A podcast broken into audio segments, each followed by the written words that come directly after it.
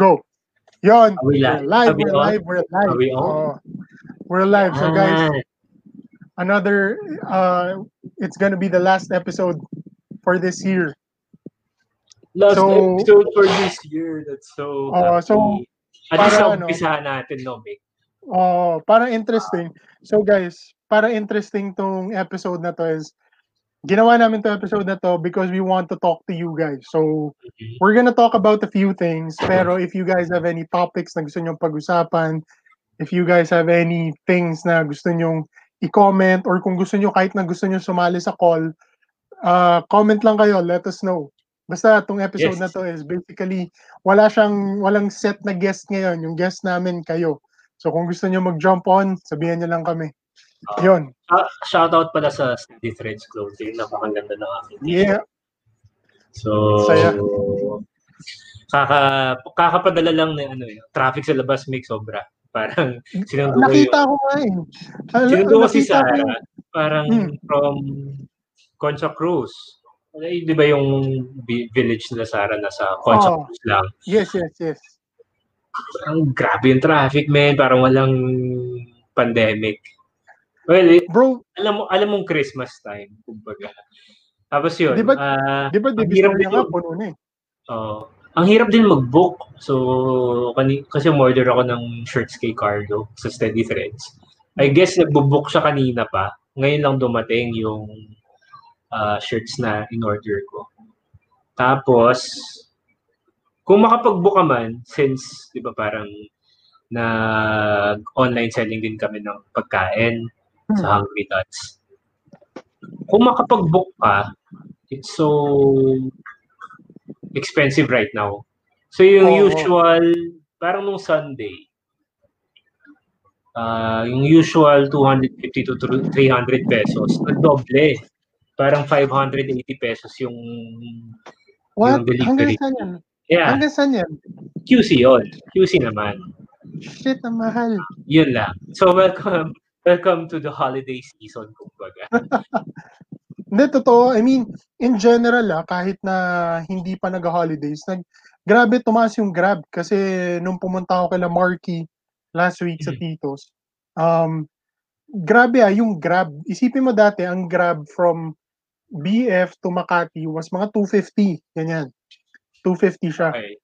Ngayon, papunta lang galing bahay namin hanggang Titos, which is in BF Resort, which is like a 10-minute car car ride pag walang traffic. Ang Mhm. singil sa akin ng Grab was 220. Hmm. Which is sobrang lapit lang. So, I think 220 from I your think- place in Southland to to BF Ano? Resort. BF Resort. So, uh, medyo ano na, medyo intense ang Grab ngayon. high times, parang fluctuating naman talaga kapag fares. Pero yun, Mm.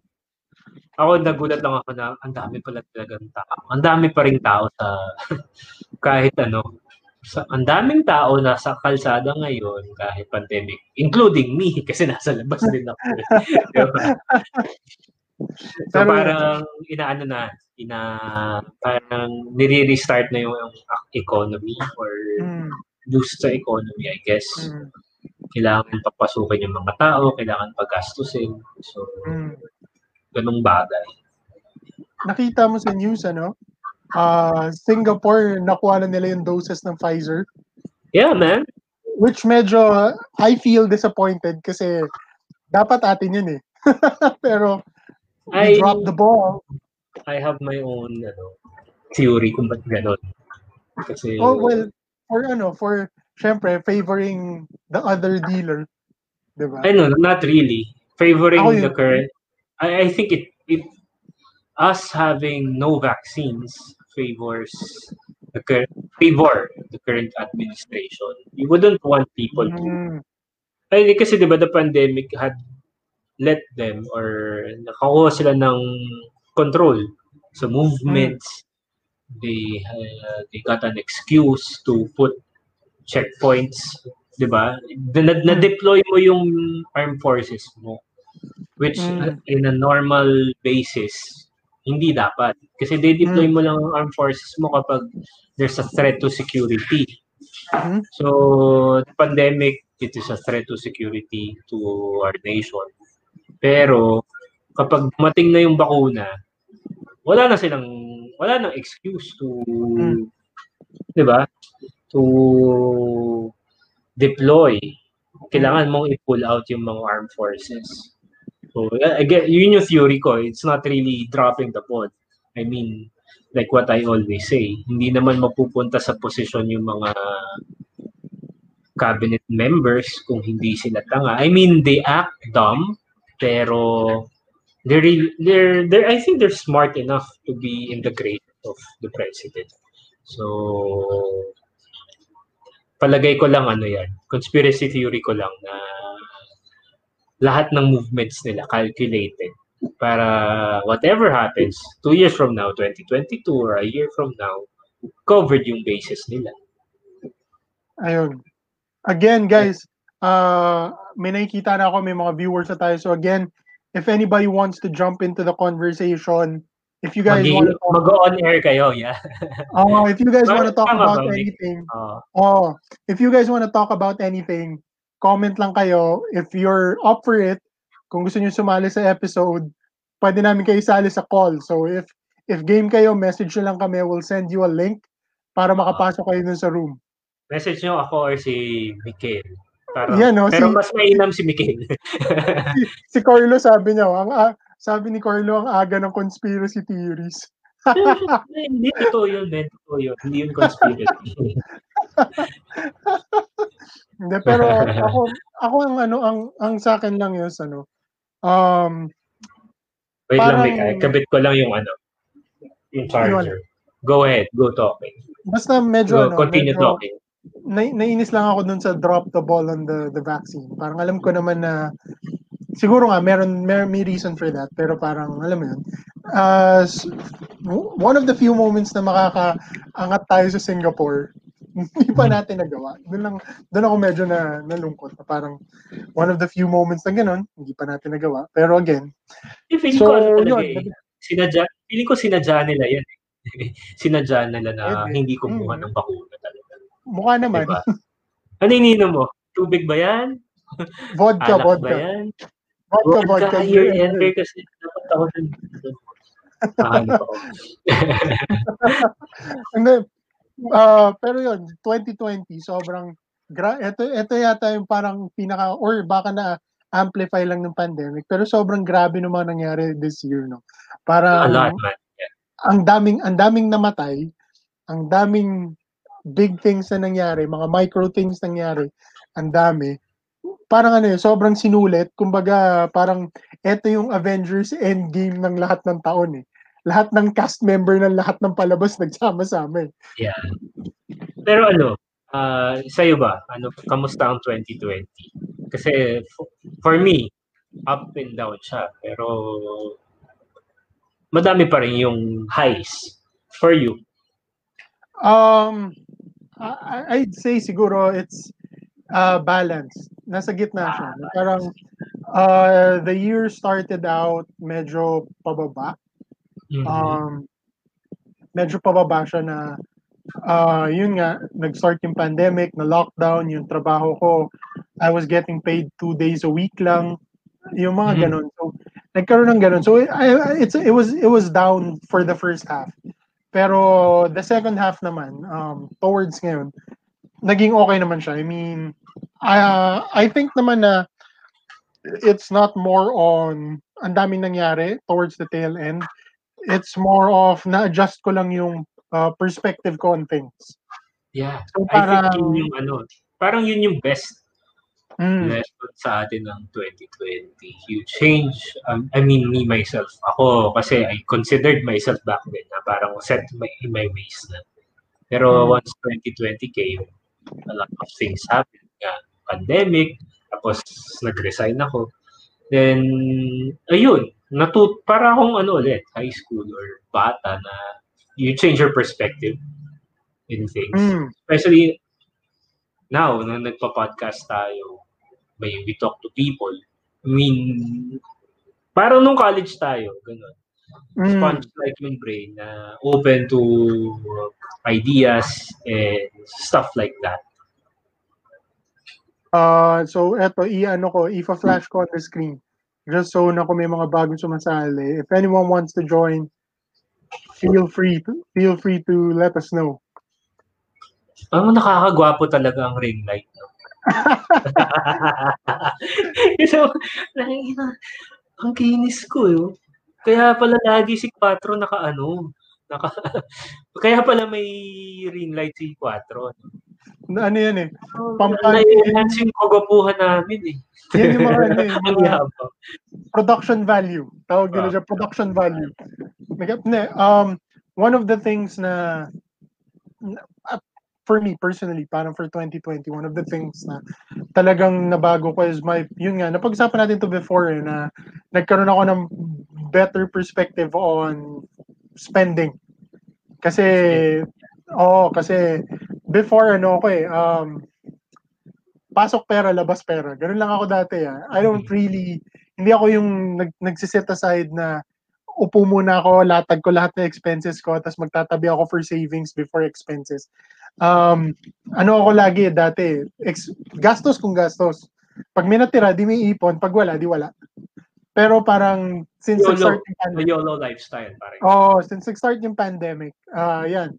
Syempre dahil nag-start na yung yung salary ko na mabawasan, pero yung bills mo, 'di ba? Yun yung big pinaka big yeah. problem dun eh.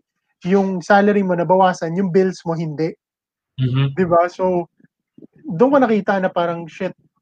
An, sobrang dami kong sobrang dami kong ah sinave na parang sobrang dami kong ginastos this year. Pero ngayon na kailangan ko, parang wala akong safety net. So, towards Pero the tail end, yung mga ano, yung mga pinagastosan mo na enjoy mo naman. momentarily, siguro, Oh. kunyari, let's say, siguro, let's say, I bought a new pair ng sneakers.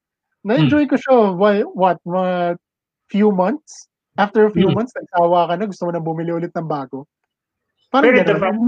Pero yung point is, na-enjoy mo pa din, di ba? So it's not Oo, money wasted. That's a question, Ah. hindi pala statement yun. um, siguro at that time, I don't think that it was money wasted. Pero yun nga eh, parang nag-start yung pandemic, nag, nag- nag-shift, nag-shift yung perspective ko eh. So parang uh, it's it's long term versus short term. Parang kumbaga masyado ako nag-focus on the short short term gains na nawala ako ng focus dun sa long term. Na parang uh, 'di ba ang, ang ang ngayon nare-realize ko na if you're able to achieve your long-term goal faster, mas may time ka to splurge on the short-term goals. Parang may nag... Yeah, parang that's kind of related to what my UST college buddy said. Na parang, you earn money or you want to be rich, not to have a lot of money, but to have a lot of time.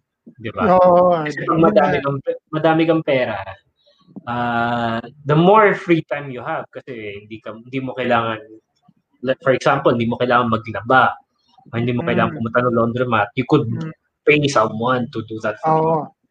So, Saka, ano? parang ganun. Anong Mm. movie yon Yung kay Justin Timberlake, yung ang currency nila, yung, yung Ah, nandun sa ah, ano, sa in, in time. nila. In time. in time. Di ba? Basically, ganun, I think ganun ang buhay. Parang ang in time yung kay Oprah. eh. Hindi, Di ba? basta it, it, it, it- may, may time siya dun sa title. Eh. May Yun. Pero basically, yung premise ng movie, ang currency nila is the hours that they have Oo. sa life Oh, nila. tama nga Diba? ako, sabi ni Carlo, in time. Ah, in time. Oh, Hindi, salamat, pero- Carlo. Carlo, sama ka dun sa, ano natin, sa string natin. Pero yeah, I do agree naman na um yun nga eh na parang uh the more the more na mag-sacrifice ka dun sa short-term gains, Mhm. the more na y- y- the more faster you get to yung yung goal mo, uh the Mm. more time you'll have to enjoy after. Yun yung na-realize ko eh. Parang nung nung nag-start yung pandemic, nag-start ako mag mag mag-look back on things. Tapos parang naisip ko na parang, shit, kung lahat ng gig money ko, tinipid ko, tinago ko siya into an account, nilagay ko siya somewhere na lumaki siya. Siguro ngayon, hindi na ako nagtatrabaho. Parang I would probably be okay na medyo financially set na ako ngayon. Eh, DJ Heavy Mix. Pero ano, hindi eh. Nauna yung, na- nauna yung short-term trabaho eh. Guys, si ano, si Marky tsaka si Carlo nandun sa nanonood ngayon. So comment na sila ng comment. Guys, kung sumali na kaya kayo dito, magkwentuhan na tayo lahat dito para masaya. Kesa nagko-comment kayo dyan, sumali na kayo. ne, pero yun. Ikaw ba, um, from your end, ano ba yung mga parang naging uh, realizations mo or things you've learned for 2020? For 2020, um, delayed gratification is okay. Tapos, baka sabihin ni Carlo, sumisip-sip ako sa kanya. Pero lately, nanonood ako ng ano, nung, di ba nagsistream siya ng games niya? Mm. So, I Uh, was watching yung, nagsistream siya ng Yakuza Zero. mm. Tapos, trip na, yung kaming mga viewers doon, trip na trip, pag pinapakanta niya sa video okay hands, yung bida. Oo. Ba- Ano ba yung Carlo? Baka, baka matay. Basta yun. Tapos, nag-start yung stream, sabi ko, nag-comment ako, video okay na! Ganyan. Tapos, nag-comment lang siya, nagsabi siya na parang, hindi, ano muna, trabaho muna bago saya. So yung, he was pertaining to a mission. Well, mission muna tayo, side quest muna tayo bago tayo mag-video, okay? Para may progress yung game niya. So, I'm 33, pero sometimes things like that, yung mga spur of the moment things or saying sa mga kaibigan ko. Ganon. So that's one learning ng 2020 na parang, oh nga, ano. Tapos na, na, na-reinforce lang this year kasi since I quit my job, so yung cash flow, di ba, ma, wala, walang cash flow. So luto-luto, benta-benta online. Pag may mga days kasi na masaya yung kita eh. So, pag nakakuha ka ng ganong amount of money, parang shit, gagastusin ko to. Pero since narinig ko nga yun kay Carlo, hindi, ah, ano muna, delayed gratification na lang. Trabaho muna bago saya. Kumbaga. Mm. What else? Uh, time. Time with your family. Spend time with your family. Do what you want. Sa akin, parang na-reinforce din yun. Do what you want as long as you're not stepping on anyone or hurting anyone. Kasi life is short.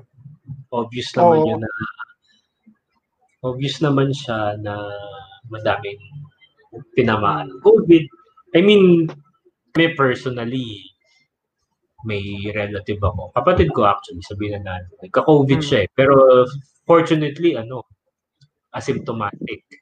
So, we don't know where he got it. They were in quarantine kasi they were supposed to go to a family thing. Parang Mm. birthday party ng pamangkin ko. So, requirements nung Indo namin is that quarantine sila two weeks. So, walang Mm. lalabas, walang, parang deliveries lang. Tapos after the quarantine, mag-swab test. So, quarantine, two weeks, test. Siya yung swab test, positive. Para kami, wala. Ay, nasa mo na ako, ayan, hindi ka ba talaga lumabas? O, sabi niya, hindi nga ako makabili ng UOC. eh." So, yun. Positive na. Fortunately, okay naman. Tapos yun, we have friends then also na na nagka-COVID tapos namatay yung parents. So,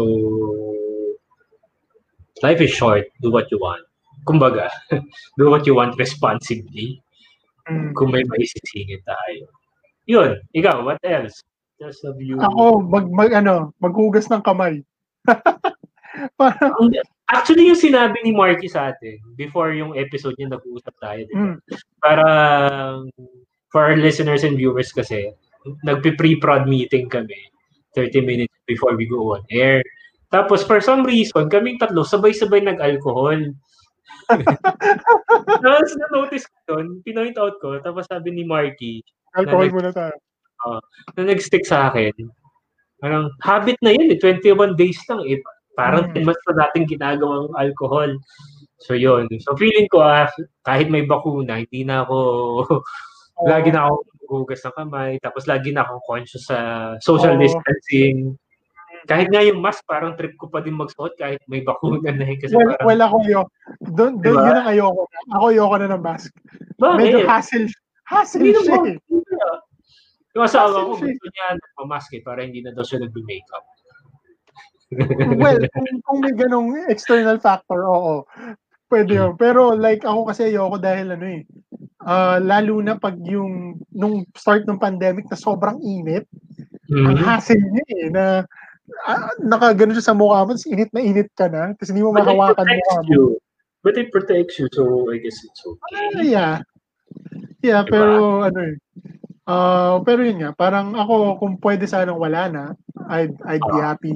I'd be happy na hindi na mag-mask. Pero pero hindi ako anti-masker. ah. Let's get it clear. Hindi ako I was, anti-masker. papunta na ako dun, anti-masker ka ba? hindi ako anti-masker. ah. Let's get it clear. Baka sabihin ng mga tao, tangin. Baka sabihin ng mga tao, tangin na nito, COVID denier, anti-masker. Hindi ako anti-masker, hindi ako COVID denier. Uncomfortable lang for you. Oo, dahil kasi ano eh, it's Pero ba, ano ba yung mask na gamit mo? yung ano, yung medical mask. Gamitin mo Air Queen. Bibigyan kita. Mahal. Hindi mo mahal. Tama lang kasi you could use it five times. May iba nga 21 times eh. Mer Minsan meron ako- akong ano, Copper meron mask, akong pang, pantakbo na meron siyang ano, P8. uh, ah oh, T8. Meron ako ah, 21 cycles. 21 cycles yata siya eh. Or Ah, okay. 15 washes, mga ganun. So, uh, yun, okay yun. Eh, kasi nakakatulong siya. Pero again, feeling ko hindi naman siya nakaka-block out ng ng ng COVID. Feeling ko it's more of para lang meron kang ikaw yung hindi masyadong Ikaw yung hindi. Oo, oo. Pero feeling ko in terms of protecting you, hindi naman masyado. Pero yun, uh, one of the things na tutunan ko this year is hygiene. Uh, parang, it's something na we took for granted eh. Na, di ba paminsan, aminado tayo lahat eh, na lalo na after, kunya sa work ka, kakain ka sa labas, wala naghuhugas ng kamay sa atin eh, pagdating ng food. Patong sa lamesa kain. Oo, keep wala naghuhugas ng kamay sa atin. Minsan nga, pag uwi mo, hindi ka na naliligo, di ba? Oo. Yung once a day lang maligo. Ngayon parang hindi ko Oo. na kaya. Kailangan twice a day ka nang Di ba? Ano na eh. May halong kaba. May halo din kaba eh. Shit. Baka magka-COVID ako yun. Saka presko eh. Presko, pag, presko pala pag two times talaga. no? Tapos religious mong ginagawa. Two times a day mo siya. Mm. Pero grabe, uh, one of the things na isa pala na, na medyo intense this year, uh, na I think buong mundo, na nagulat ako actually na nagulat ako nung nangyari yun, yung, yung kay Kobe. Parang this Oh, year, grabe yun. Man. It's, it's one of those things na nung narinig ko, uh, nagising ako nung umaga, yun na yung balita. Tapos nakikita ko lahat ng tao, parang, alam mo, it's one of those things na hindi nagsisink in agad eh. Kasi I think we've always had uh, uh, parang, kumbaga, image ni Kobe na baka mauna pa tayong mawala sa kanya eh. Parang feeling natin immortal si Kobe eh. Si Kobe kasi parang, tama ka din eh. Yung image mo sa kanya na immortal. Kasi parang he could do Mm. anything, man. I mean, Di ba? yung last game niya, yung last professional game niya, what, he scored 60 plus points. Tapos, come Mm. Oo. from behind win yun eh. Tapos, Tapos, uh, nag-free throw siya ng pilay. oh, nag-ano kami, nagpupustahan kami. Since Laker fan ako, Mm. pustahan kami, dalawang libo. Tapos yung kapustahan namin, yung office mate ko, tara, sige, game!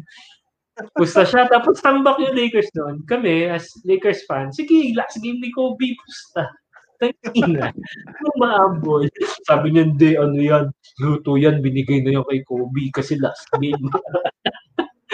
Noel, kung nanonood ka, kamusta, kamusta? Ikaw yun. Pero eh. grabe yun. It's one of those, uh, it's one of the icons na we lost this year. Yeah. Kobe. Akala ko nga, ano siya, parang prank. It's a prank. Oo, Pero- di ba? Ako din. Sabi Kasi- ko parang nung una ko na nabasa, fake news yan.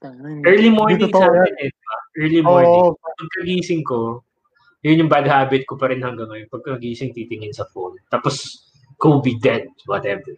Hello, Mm. Prank. oo. Ang putya. Mm. Hindi pala. Totoo pala. Well, I Apparent, guess apparent, he, ano, he, oras he did niya. his mission. O, Oras na niya. Mm. Na laging sinasabi ng lola ko, pag oras mo na, oras mo na. Gra- grabe yung ano eh. Ah, so, nung namatay siya, ah, kasi medyo ano ako eh, medyo fascinated ako lately with uh, avionics, yung ano, uh, aviation. So may okay. ako manood ng mga mga videos ng takeoff, mga in-flight procedures and stuff like that. So um, may channel ako na pinapanood na ang ginagawa niya lang na videos is airline disasters. Kung ano yung hmm. nangyari, what happened wrong. Sinama niya yung kay Kobe. Oo, apparently yung kay Kobe, um, ano lang talaga eh, parang if you look at it, parang malas lang, malas lang talaga. At Hindi, oh, dahil kasi, nag, so, hindi sila makaakyat ng altitude. Um, again, kung meron man, if if I get anything wrong, feel free to correct me. Pero ang pagkaka ano ko, alala ko is hindi sila makaakyat ng altitude because of bad weather. So parang if if you're flying a chopper, um kailangan parang may certain instrument ka na gagamitin pag zero visibility yung harap mo. Na hindi uh, nila parang, oh, well, hindi sila pinapayagan kasi parang hindi yata certified or something for that. Anyway, so hmm. ang ginagawa nila was they were following the highway. They were hmm. following the highway. Na parang yun yung yun yung sinab parang sinabi sa kanila nung nung mga raid, uh, com, yung tower ng airport na parang follow, oh, follow, follow mo tong highway na to going to this highway tapos mag-transition ka to the other side parang ganun yung flight path sundan mo yung highway papuntang uh, Calabasas yata yung pupuntahan nila eh. Mm-hmm. Um, tapos uh, I think somewhere along the line yung pilot nila na na na, na confuse uh, parang basically akala niya may sinusundan siya. Akala niya highway na sinusundan niya tama pa rin pero hindi na pala. Um tas nakalimutan niya yata mag-switch. Nakalimutan niya mag-switch ng ng comms or something. Kaya hindi uh, niya naririnig yung sinasabi ng tower sa kanya or hindi siya so ay hindi. Sorry, mali pala ako. So ang nangyari pala is sinasabi sa kanya ng tower kung okay ka pa, parang ganun. Pero apparently sa sobrang disoriented niya, sinabi hmm. niya pa rin na okay na siya, pero in reality, hindi pala. Mali na pala yung dinadaanan niya. Okay. So, alam mo yun, ano lang talaga eh, malas lang talaga eh. Tapos, yung, yung, yung pilot ni Kobe is not even a, is not even yung parang newbie na pilot. Apparently, uh, sobrang tagal na niyang ginagawa yun. He's been in the business for some time. Yun nga lang, talagang, uh, pag minalas ka, malas ka talaga. So, ayun nawalan tayo ng Kobe Bryant. Pero yeah. So again guys, kung meron sa inyong gustong magano, kung meron sa inyong gustong mag uh, get on Jerry, thank you for listening. Oh, pare, sobrang sakit pa rin kay Kobe, bro. I mean, yun nga eh, 'di ba? Sobrang uh, ano eh, ang dami nating naglo-look up na kay Kobe ngayon eh, lalo na na ang dami niyang ginawa, nag-transcend siya beyond basketball eh. Nag-transcend siya into, alam mo yun, nakilala siya for basketball pero nanalo siya ng Oscar. He went into to different businesses na nag-succeed siya. So, alam mo yun, parang if if there was someone to look up to, si Kobe would be one of those people talaga na you would look up to eh. I mean, nakini uh, meron akong pinakinggan na podcast pa dati na in-interview si Kobe. Tapos siguro naging on loop yung podcast sa akin na yun for for two or three weeks. Yun. Oo. Uh, Sorry, nag-off cam ako kasi yung aso namin eh. Hindi na. Hindi, hindi yun. Ko uh, sa kwarto, naka-quarantine dito sa kwarto kasi wala pang bakuna. Sorry. So, going back to Kobe, alam mo nung namatay siya, hmm. parang, he went here, di ba, sa Manila? Ah, uh, yeah, yeah. Siya dito eh, one of my office mates back then, Kobe fan na talaga siya. So, kinukwento niya, parang uh, ibang klase daw talaga yung Mamba mentality. Tapos nakakahawa. Mm. Oh. Nakakahawa daw. So, right now, whenever he's working, Mamba mentality talaga siya. Mm. Tapos, sobrang affected yun nung namatay si Kobe na yun. Grabe ah. Para siyang um, namatayan ng friend. Ako, na-feel ko yun eh. Parang, oh, Laker fan ako. Tapos wala na si Kobe. Gusto kong bumili ng shoes. Kaso lang wala akong pera pang bili ng shoes. Talking about Mamba mentality. So, na narinig ko, one of the things na ginawa niya. Dahil kasi, di ba, ka-teammate niya dati si Pau Gasol sa Lakers. Mm. Pero sa Olympics, magkalaban sila. 'Di ba? Magkalaban Spain sila sa. Olympics, Spain and USA. So Yeah. natalo, nung natalo sila Pau Gasol, um, the next year, next season na pumasok si Pau Gasol sa locker room, sinabit ni Kobe yung medal nila from the Olympics sa locker ni Pau Gasol. Ah, Tapos, the sinabi way, nila yung yung, yung medal niya, yung Team USA na medal, Olympic medal niya, sinabit niya sa locker ni Pau Gasol. ah, para pagdating ni Pau Gasol, makita niya yung yung gold medal. So, syempre, nung nakita daw ni Pau Gasol, nainis siya, na parang, tayo na, ano pinapumukha mo na natalo ko? Parang, pero dun mo nakita yung genius ni Kobe. Kasi sabi ni Kobe sa kanya, oh, so, nagigets mo na kung ano yung feeling na natatalo, di ba? Alam mo yung sakit pag nakakita ka ng talo. Ngayon, this season, wag ka magpapatalo. Parang yun, yun, yung way, yun yung way niya to motivate Pau Gasol na yun yung way niya to motivate Pau Gasol na eto medal ko, so alam mo kung ano feeling na natalo kita, this season, wag ka magpapatalo para hindi mo maramdaman yan. Pero in Ay. hindsight yan, di ba? Now that, now that we look at it, napatay na si Kobe. Hindi ba back then, parang kunyari, nalaman natin yan. Parang asshole. Douche. Oh, douche, douche yun. eh. Ah, But it, did it work? Uh, the, I mean, the I season, think at that time, I think at that time, guman I think it did. Uh, again, hindi ako super basketball fan. Si Jerry nandyan nanonood. Hindi ko alam kung nandyan pa rin siya, pero si Jerry yung makakasagot niyan eh. Si Jerry yung uh, resident. Yung, si Jerry isa sa kilala ko na sobrang hilig sa basketball na kahit na anong year mo tanungin sa kanya, sasagot niya. ka niya ng, ng stats, details, lahat. Kaya niya isagot Ah. sa'yo. Para siyang Mr. walking, Javier, kamusta ka, Mr. Javier? para siyang ano, walking basketball encyclopedia. Walking LeBron James fan yan, man. Isa na yun. Isa na yun. Isa na yun. Gusto ko yung conviction ni Jerry kapag Oo. may Oo. nang babash kay Lebron, tapos de-defend niya si Lebron. Pero swerte ni Jerry eh, Lebron could back it up eh. Parang, Mm. pero parang yung last season, di ba, yung bubble season ng NBA, ang daming Mm. bashes ni Lebron. Eh, nag-champion ng Lakers. So parang, eh, eh, eh. Anong sabi niya? May bagong post kanina ng morning yata si Jerry na kasi parang Yung- talo ang Lakers sa first game nila. It's the Clippers, yeah. So, sabi, sabi niya, championships, parang ano, antay lang kayo pag ano, end of season. Kasi parang Wala ako- ganun din daw yung sinabi ng haters ni LeBron nung start yung bubble season this year. Paano yan eh?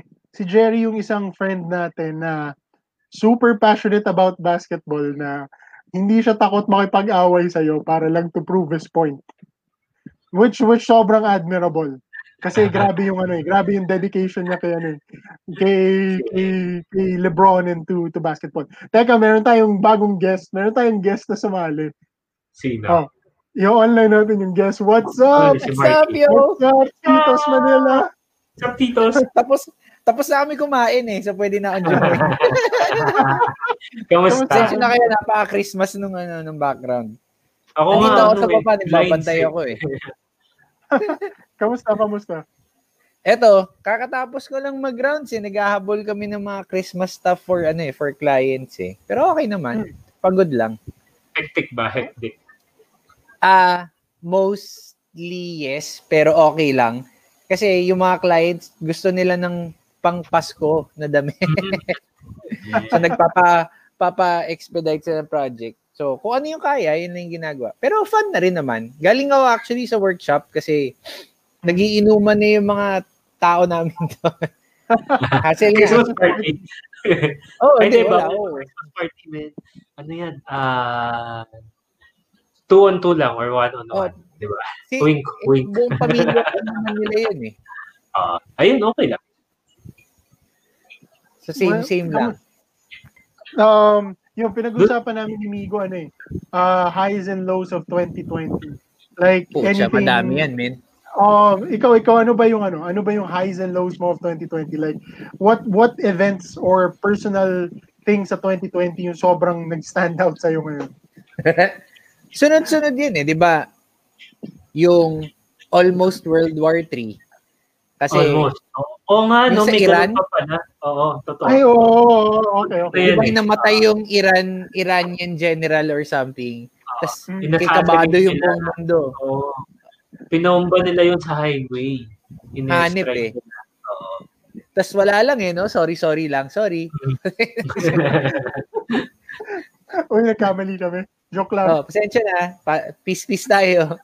Tapos ano, yung kay Kobe, tapos Taal Volcano. Parang Oo. sobrang Uy. rock and roll nga nitong taon na to. Mapapa mapapa ano ka na lang eh. Mapapa hashtag puso ka na lang eh kung Pinoy ka. Uy, pero grabe yung ano, ah, grabe yung Taal Volcano. Parang, di ba, for so long, akala ng lahat ng tao, wala na yan eh. Ginawa na nilang tourist destination eh. Tapos dahil ano, bigla siyang pumutok. Kamusta Ano? no, nung nasa South? Kasi, di ba, sa, South- nasa Mandaluyong kami nung nakatira eh. Pero yung Ay. ash nun, Yung asho, ma- yung, grabe. Paglabas So, mo ng bahay, akala mo hindi ka nag-car wash ng isang buwan. Oo, ganun masakit natin sa ano eh, di ba? Masakit sa sa baga. Ah, Parang- medyo, medyo. Mandaluyong na yun ha, nung nagko-condo pa kami doon. Ang sakit sa baga eh. So, yung dito sa South, malamang, mas masakit. Oo, sabi nila. Ako, wala kami ni Zara nun, ng wife ko nun dito eh. Nung time na pumutok. Ano yun, nag, nasa, nag, ano kasi namin eh, parang anniversary biyahe namin yon So, matagal kaming nawawala pag ganun bakasyon. Na-stuck Ah. kami, pare. As in, Hindi nakalipad. Hindi nakabalik. nung pumutok yung mayon, nasa ibang bansa kami, tapos nagtitinginan kami. Pero yung tinginan namin comedy pa rin kasi parang, op, no choice, so extend, no? no choice, so extend, di tayo makakauwi eh. Pero ano yun, parang in the back of our heads, parang pinifigure out na namin, gaano kaya kami katagal magsistay dito. Tapos at the, at the same time, yun pa yung pinag-uusapan na yung COVID, Ah. pero hindi pa siya ganun ka-widespread. So nakakatakot din. Actually, nothing will beat COVID this year, Oh. I think. Kasi it radically changed everyone's lives. Re- Mm. kahit ano pa eh, ma- well, not, not to say, yeah, for sure, sobrang hassle ng COVID kasi sakit yan eh. A lot of people died. And that's the most unfortunate part of it.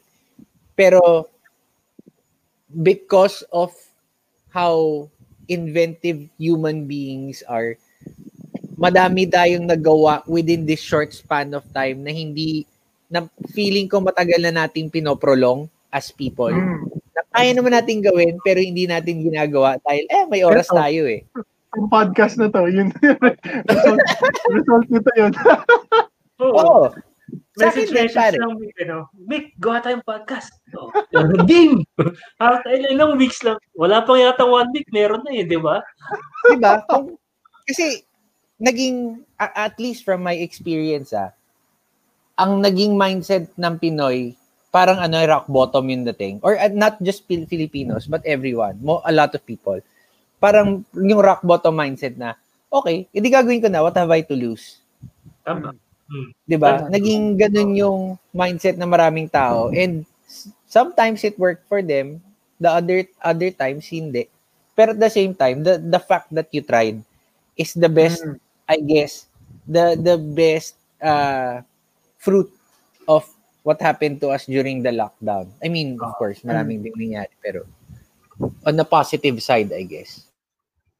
I think ano eh, no? Um, parang yun yung silver lining nitong taon na to eh, na lahat ng tao nagkaroon ng lakas ng loob pumasok into something that they've been holding back for so long. Na parang hindi mo magawa dahil sobrang busy ka sa trabaho, wala ka ng oras pag uwi mo sa bahay. Eh ngayon, nasa bahay ka lang buong araw eh. Ano, hindi mo pa gagawin? Gawin mo na. Gawin mo na, tama. Naghang ba si Marky? Naghang si Marky, no? Hindi siya Ah, gumagalaw. eh. nagahang, nagahang. Nag-reply si Jerry, Lebron daw. Lebron! Tapos nag Oh, Jerry, ikaw kaya, sumali ka kaya, sumali ka kaya dito, padalang ka namin ng link. Sumali ka na. 2012 daw siya naging Kobe fan. Tapos masakit pa din daw na Kobe's dead. Tapos Oh. sabi naman ni sabi ni Carlo, comment ni Carlo, susumbong daw niya si Marky Gold. Si Lebron Pinas. Ah. Magalit sa si Jerry. Dude, si LeBron, I think, I don't understand where the hate, all the hate is coming from. Jerry, kung makakapag-comment ka on why. Pero he's a great athlete. I, I Hmm. mean, Definitely. Weiner, yeah, maybe. Pero, at what, ilang taon na siya? 34? 35. Uh, ganyan. yeah, Parang ganun eh. I think 34, 35. Pero he's playing at that level of basketball na peak siya. 35, 34 peak ka si Jordan, di ba? Declining, ano na niya yun eh. Years Tsaka na yun. ano, tsaka, I think sobrang, di ba, meron pa rin yung long-standing na comparison na mas magaling si Jordan kesa kay LeBron because of this and because of that. Na I still find very, very ridiculous kasi it's the same thing ng kino-compare nila si Khabib with other fighters na kalabanin mo to kung nandito si ganito, matatalo ka. It's a different generation. It's a different basketball player. The game has changed. Uh, The game has changed. The players have changed. Uh, kumbaga, he's he's the best player now. Jordan was the Ah, si Jordan was LeBron. Oh, si LeBron. Si LeBron, he's the one of the best players now. Si Jordan was the best at, at during his generation. Hindi mo pwedeng sabihin na, ah, pag pumunta si LeBron doon, tatalunin siya ni Jordan. Paano mo nasabi eh? Mababash tayo niyan. Tignan mo, tignan mo. Let's wait for the bashers. well, ako, ako yun, yun, tama din eh. Dahil kasi ito yung parang pinag-usapan namin ni ni Carlo na na parang tungkol nga kay Khabib. Tungkol Hmm. kay Khabib and the whole GOAT conversation. Na parang walang sense to compare GOAT kasi the term greatest of all time or GOAT is very subjective. Kasi wala ka namang set, wala naman set guidelines kung paano ka magiging GOAT eh. 'Di ba? Hindi naman sinabi na if you score this, this, this, this, that, eto stats mo, you become the GOAT. Hindi naman eh. It's all it's it's it's a very subjective term na ah, sobrang GOAT niya ngayon kasi ito yung ginagawa niya. And for for fans to compare na someone who who played years ago with someone who's playing now, parang feeling ko it's not an even comparison. Parang nung time ni Jordan, ang mga big man, big man lang talaga sila. They were there to to block and to rebound.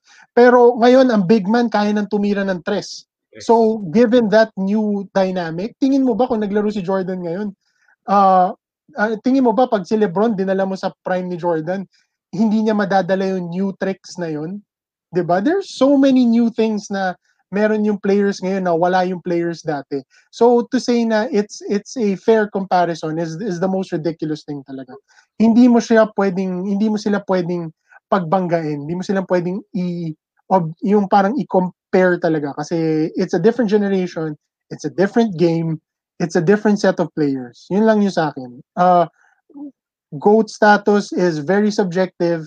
It's not something na pwede mong one player can't hold the GOAT status through all generations. Yun na lang masasabi ko dun. Hindi, Jordan pa rin. Good. Hindi, okay lang. Hindi ako, feeling ko naman ang GOAT status, it depends on who you're talking to. Yeah, subjective. Pero I think kasi kapag kunyari, lagay natin si LeBron sa era ni Jordan, he's a he's such a good athlete that he could adapt. The same Oo, thing diba? with ano, parehas lang din yan kay Jordan, lagay mo sa era ngayon nila LeBron, lagay mo sa era ni Kobe. So, lahat sila magaling in my book. Yun nga. Ah, sa statistics lang, sino ba number one all-time scorer? Si Kobe, si... Hindi ko alam eh, hindi ako basketball nerd eh. I just like watching basketball. Jerry, dyan ka ba? Pakisabi. Pakisagot. ano tawag dito?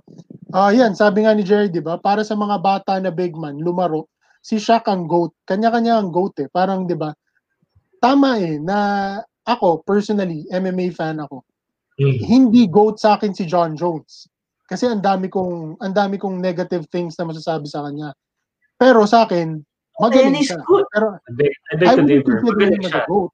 Hindi ko siya i-consider na GOAT. Sa akin, I still consider kung if we're talking about GOAT, sa akin, one of the greatest fighters of all time, si Anderson Silva pa rin. Anderson Silva, yeah, maybe. Kasi, Pero parang si Jones, ah, mahirap din po sabihin. Pero magaling kasi si John si John Jones eh. Although may performance enhancing drugs Oh, siyang Scandal. si... Pero yun, Putol. Sorry, wala What's up, man? Pero yun, uh, sa, akin talaga, uh, it's hindi, hindi, hindi, ano, ah, hindi fair comparison ng GOAT. Ah, walang, walang GOAT, GOAT. Period. Yun lang ang ano ko doon, walang GOAT. Depende kung sino man. Kabib! De, joke lang. Ayun si Jerry Andre Orlovsky pa rin. Pare, Andre Arlovsky magaling eh. Oh. Orlovsky luma ah. Arlovsky, man.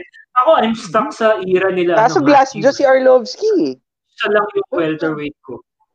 Pero during Andre Orlovsky's time, siya yung was was revolutionary heavyweight. uh, Siya yung revolutionary Ah, that's heavyweight kasi sa sa sa heavyweight category dati ng ng any sport na boxing, MMA, pag sinabing heavyweight ka, malakas ka lang sumuntok. Pero mabagal kang gumalaw, mabilis ka mag-gas out. Yun Andre ang was heavyweight. fast, man. Oh, Andre was fast. Maganda ang conditioning, mabilis gumalaw, tapos may knockout power pa. Tapos pagdating pa sa ang ganda na Ah. submissions. Si Andre, Ah. parang si Arlovsky, siya lang yung una kong nakita heavyweight na may cuts.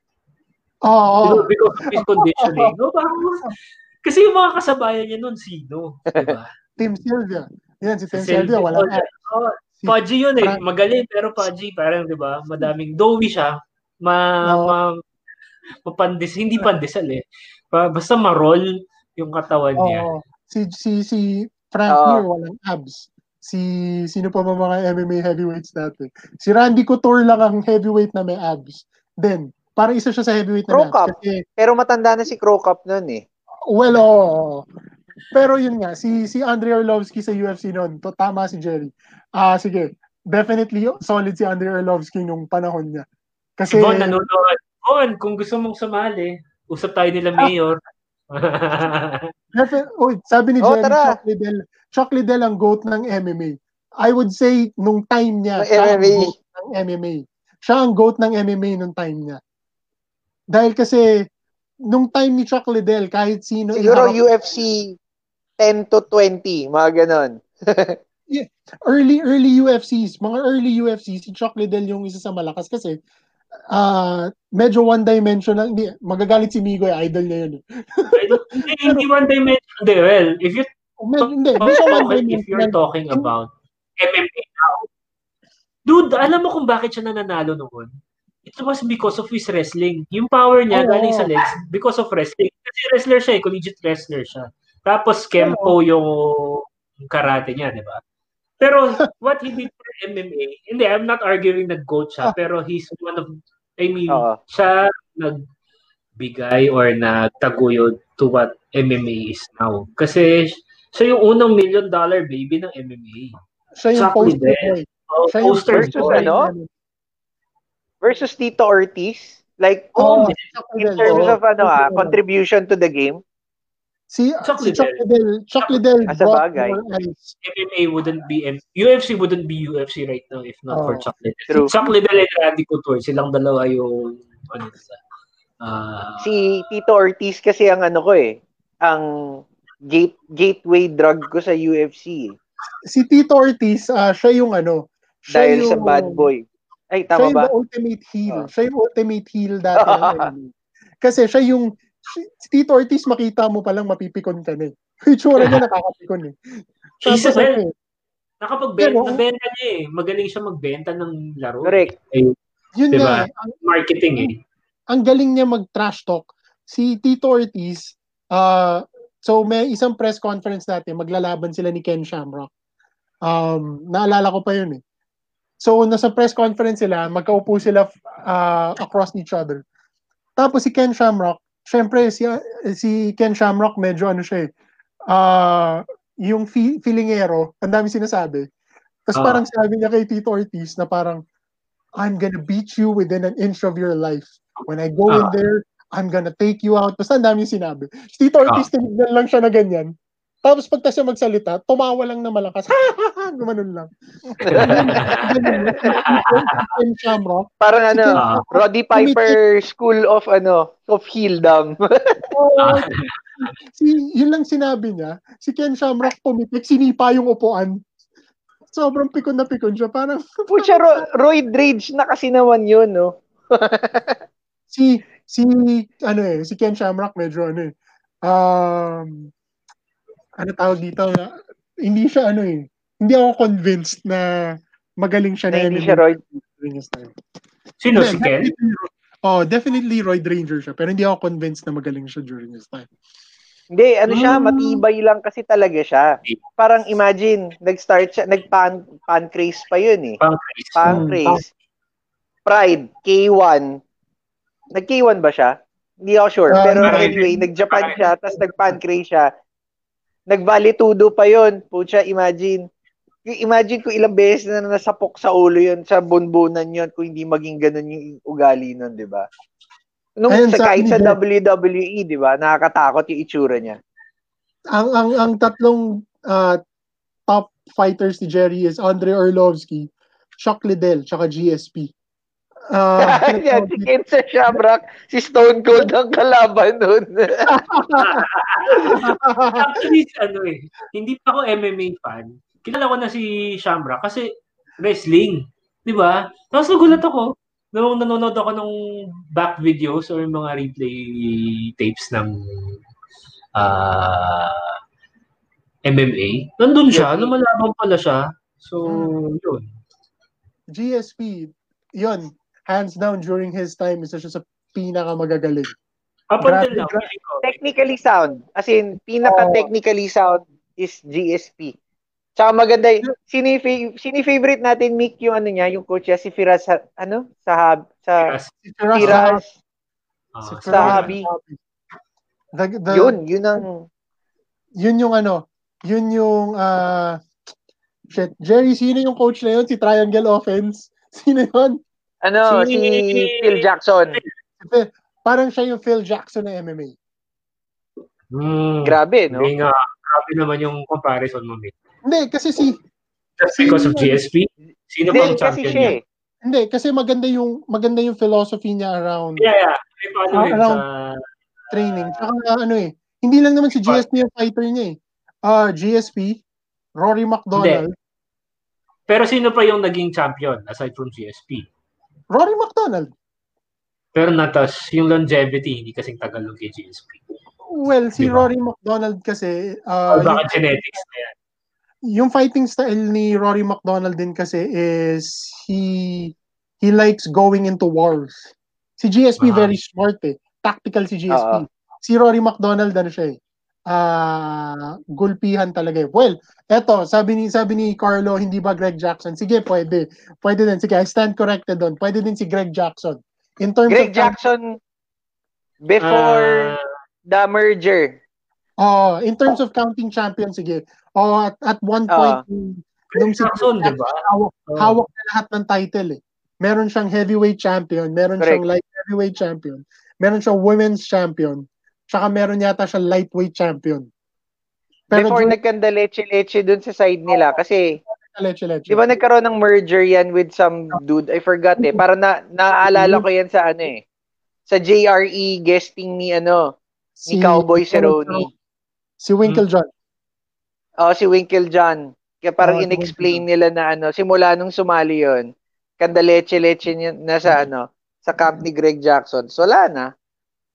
Hmm. So, Pero- ang, yeah, true. Parang, if GOAT coaches all together, up and run, nasa top 3. I'm sure.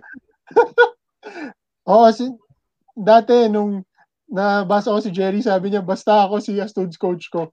Natalo ko. Oh! natalo ko. wala, wala, hindi ko dendinayan tayo na pag si Jerry Carol mo, ang hirap eh. Laki. Hindi ko si Greg Jackson kasi parehas sila Jackson. Gusto ko yung yung, yung eh. train of thought. Uy, sumali ka na dito, Carlo. Jerry, Je- Jerry Carlo, sumali na kayo dito. Parang feeling ko, masaya yung conversation pag lahat-lahat tayo. sumali na kayo, padadala ko, padadala ko na kayo ng link, tumaw, mag-join in na kayo dito. Ko ng link. Kung ako sa Pero, inyo, o nga, no, ngayon ko lang naalala yun, no, si GSP pala nasa Avengers. Ay, Oo. Avengers Oo, ba? kasi Or Captain ano? America, eh. Kasi, Batroc. Ah, hindi, si Captain America lang yung umupa kay Jay. Batroc. oo. Batroc, the, ano, the leaper. Pero ano ah, si si GSP, kung yun yung GSP na lumalaban sa UFC, I mean yung itsura niya as Batroc, na para siyang, siyang Roided yun, man. eh. Kung ganun, kung Diba? ganun siya sa UFC, nakakatakot si GSP nun. Scary yun, actually. Na yung kung titignan ka niya, sama ng tingin niya sa'yo, sobrang nakakatakot yun. Pero ano lang siya, no? Hello, let's have a nice fight. Gaganon ka lang Oo. pag ano, hindi, hindi ka ita-trash talk. Ganun si, ganun si GSP Mo- before. mostly feeling ko kasi hindi niya naiintindihan. Parang si Manny Pacquiao lang yan eh. Hindi kaya mag-trash talk kasi hindi niya naiintindihan. Parang ano daw? Ano daw? Buboy, ano Pero- sabi? Speaking of 2020. Sorry, sorry sa mga gano'n, Pacquiao fans. Speaking of 2020 and Manny Pacquiao, medyo kinakabahan ako dun sa talks this year na baka tumakbong presidente yan. Pero why not, man? I mean, Why? di ba? Why not? Pacquiao talaga as president? Malay mo, mga Diyos siya. So, magbago. I mean, di ba? at this point, para sa Philippines. I mean, how low could we go if we go for Pacquiao, pare? Well. The best na reason Another yun, pare. di ba? Lower the bar. Oh, sa akin, pag ano, it's another level down. I mean, we can't go Di any ba? higher. Di ba? Only way to go is up. If he wins. Oh, wala tayong internet. Nag, nasa red. Meron, naririnig ka namin, Marky. Narinig ka namin. Oo nga, hindi na, ini-explain ko na wala kami ng internet eh. Kanina pa nagpa-fluctuate. Pero, ano ba grabe, internet pero, niyo? Baka naman. Ano? Gusto mo Yeah, yung kung magsabi. Baka mawalan ako ng trabaho, men. Ah, okay, okay. Gets, gets, gets. pero kudos Kasi na. alam mo, alam mo, Marky, may yung best man ko. Ah, ang internet nila, Tiga sa amin, sa amin. hindi. Competitor ninyo, pero... Competitor.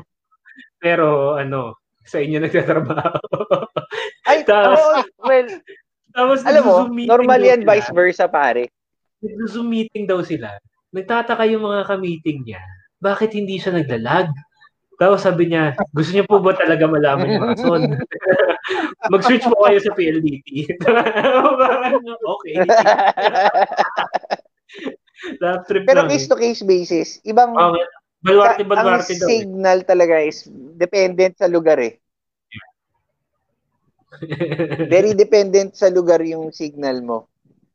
Sana nga maayos na yung ano natin eh. Network uh, and basta matanggal yung red tape sa pagkakabit ng mga tower, pagsiset up Eh. ng mga underground cables, yun lang naman uma umahad lang sa magbilis na internet natin. eh. Pinag-usapan namin ni Migo to sa isang ano namin eh. Uh, Unaired un- episode ba yun? unaired episode eh, na y- alam mo yun, yung, yung kan- hindi naman talaga internet provider yung may kasalanan ng ano eh, ng pagbagal ng internet eh. Yung bagal oh, ng nakatol. processing ng ano ng paggawa ng infrastructure. Yun yung may. Infrastructure. Kanya-kanyang, ano kasi, Exactly. kanya-kanyang, yun, documentation, kanya-kanyang LGUs. Tapos, Oh, sama the- pa yung, sama mo pa yung mga NPA, mar ay, di ba ka marentag tayo dyan. Yung mga nagpapasabog ng hotel mahirap sites. Mm. Pero all the ano, all the telco companies have their own studies na talagang pinag-uusapan nila na ito yung mga barriers natin for not having really good internet. I mean, we're getting there pero compared to our Southeast Asian ano, brothers and sisters, mas mabilis yung sa kanila kasi tinututukan talaga yung technology. So Mm. hopefully maging ganun pa rin, maging ganun yung view ng mga tao moving forward kasi the internet has started helping in sharing the information eh. Dati hindi, Mm. word of mouth lang yan eh. Sabi ni ganito, sabi ni ganyan eh. Pero pag nakita mo na ngayon, yung news mismo sa internet, lalo na connectivity, masyado na, ma, mabilis na maka-access kahit sinong tao. 'Di ba?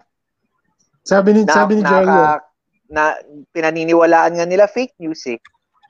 sabi ni Jello, ganyan din naman nung nag-senator si Pacman eh, grabe doubts pero okay naman siya. Kasi Again, nga sistema. Hindi ko gets kung sarcastic na si Jerry or Hindi, Jerry. Pero ako ah, I- I'll give credit where credit is due. Ngayon na nung nag-start yung pandemic, si Pacquiao yung isa sa mga nag-step up na senator.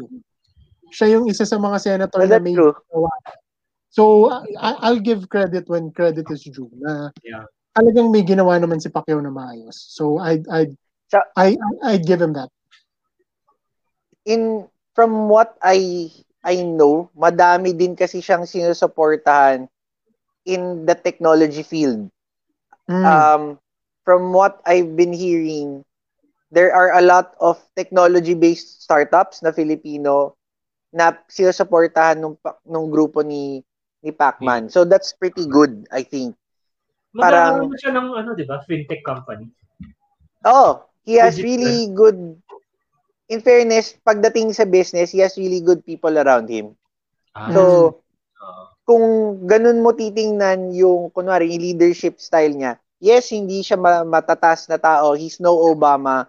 Hindi siya Manuel L. Quezon.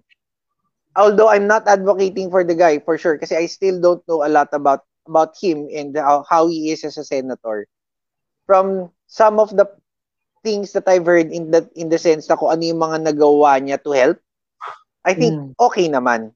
Mhm. Yo, yun nga, to your point nga, Mick, credit where credit is due. Oo. Uh, Pero as, as a president, I'm not sure. I don't know. oh, ako hindi pa rin ako sold eh. Hindi pa rin ako sold on him being president eh.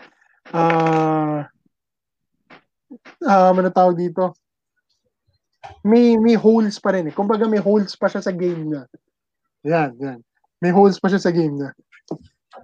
Oh, true, true. Uh, pero again, uh, yun, definitely 2020, isa sa nakita natin. Nakita natin, uh, yung, yung parang pinag-usapan namin ni Migo to sa one of our episodes eh, na hindi namin in-air. Uh, 2020, nakita natin kung sino ang kung gaano ka, parang kumbaga, alam na natin na palpak yung sistema ng Philippines. eh. Pero pero ang ginawa ng 2020, lalo pa niyang pinakita na palpak. Eh. Ah. Parang lalo pa niyang pinakita na Transparency. mas tao. Oo. Transparency kasi kinailangan nilang umaksyon eh. For everyone. 'Di ba? Mm. Hindi lang like certain communities kunwari, hindi lang yung nasa lanta. Kasi Mm. everyone is involved eh. It's a it's a national crisis eh. So nung hindi talaga na na asa kumbaga na na at tawag ito na na solidify yung idea ay yung yung yung feeling sa mga tao about certain people na alam Mhm. nilang palpak to begin with. So, Sabi ni Jerry, kung pipili, kung pipili ka sino presidente, sino gusto mo? Ako, honestly, hindi ko pa alam. Alam ko lang ayoko si Pacquiao. Anyone from that's true. uh, anyone sa history ng Pilipinas? Or Oh, actually, yung yun mga ba yung question? Yung susunod, yung susunod. Or from the roster na meron ngayon? Oh, from current lang. Current O pare, ganito na lang gawin natin. Fantasy. Fantasy draft. si Brad, Mga ano, oh. Gawin mo Senador. fantasy draft. Senador. Oh, senador. Para top presidente. 6 senators mo. Tapos ano, yung pinaka team captain mo. O, di ba? Jerry, gusto mo sumali doon? Lag- Lagyan mo na ng ads yun. Lagyan mo na ng ads yun. Gumawa tayo ng ano. Gumawa tayo ng presidential fantasy. O kaya government cabinet ano, government cabinet fantasy. 'di ba? Kung ba, bakit nga hindi na lang ganun, 'di ba? Kung tutuusin, dapat ganun natin i-review yung mga ano eh, mga public officials, parang stats based, 'di ba? Para 'Di ba? Parang fantasy stat based. Ano yung plus minus mo? 'Di ba? As a 'di ba as a performer, plus minus mo anong uh, true shooting percentage mo, tapos gaano kataas yung salary cap natin, magkano yung kaya, kaya natin bilhin for this person. 'Di ba po siya Maraming Pilipino magaling diyan pare kasi ang hiling natin sa ganyang laro. Oo. Garantisado si si Bato, laging nasa free nasa free agent roster 'yun. O po siya walang dadampot Wala doon. Eh. wala mag, wala magda-draft doon. Walang trade value 'yun eh. Mababa trade value. Tapos ano, laging negative plus minus. Ano 'yun eh, pag trade mo, kumbaga sa basketball, pag trade mo siya, kailangan may kasama pa siya mga tatlong player na malakas. Kaya, Bato plus ano, Bato plus Nancy Binay plus ano. Oo, tsaka Parang gano'n. 10 Bato ano, plus- 10 Tsaka- future draft picks. Kasi sobrang balo niya talaga eh. Hindi Alam mo si Bato, na-meet na siya nung kapatid ko eh. He's so, ano daw, Full iba himself. yung, hindi, yung presence niya sa kwarto or sa isang place. Everyone, in in what sense? In what shock- sense? shock Takot. Yung charisma niya, men. Sobrang lakas. Parang, Ang charisma in what sense? Like nakakatakot, ganon? Oo. Or- tumahimik daw lahat ng tao nun eh. He, he interviewed ba to? Tapos nasa restaurant sila. Ah, nung pumasok daw si Bato, siya lang, walang bodyguards. Tumahimik lahat eh. Ay, for some reason, tumahimik lang ng tao. Tapos, hindi nila alam ba't sila tumahimik. Yung pala nandun si Bato. Parang ganon. Ah, So, yung may ganon siyang- presence talaga siya. may presence talaga. Alam mo, ewan ko kung siya yung Davao Death Squad. I don't know. Feeling ko naman Pero- ano eh. Yung yung past past reputation niya is still there. Pumalpak lang Oo, talaga siya sa reputation niya ngayon. I possibly. beg to differ, Mick. Kasi sa atin, palpak siya. Pero doon sa, di ba, sobrang polarized na nga ng views ng mga Pinoy ngayon. For the people who believe in quote-unquote fake news, number one siya. Or number Well, two. oo. Di ba? that's So, true. That's, yung makinarya kasi ng umbrella eh. sabi ni Jerry, nadidistract lang sila kasi ang kintab ng ulo. Pwede din. Sana hindi nila kikinig sa atin sila ano eh. sila Sir Oh, well. Oh well, Ganun talaga. Wala. ganun talaga.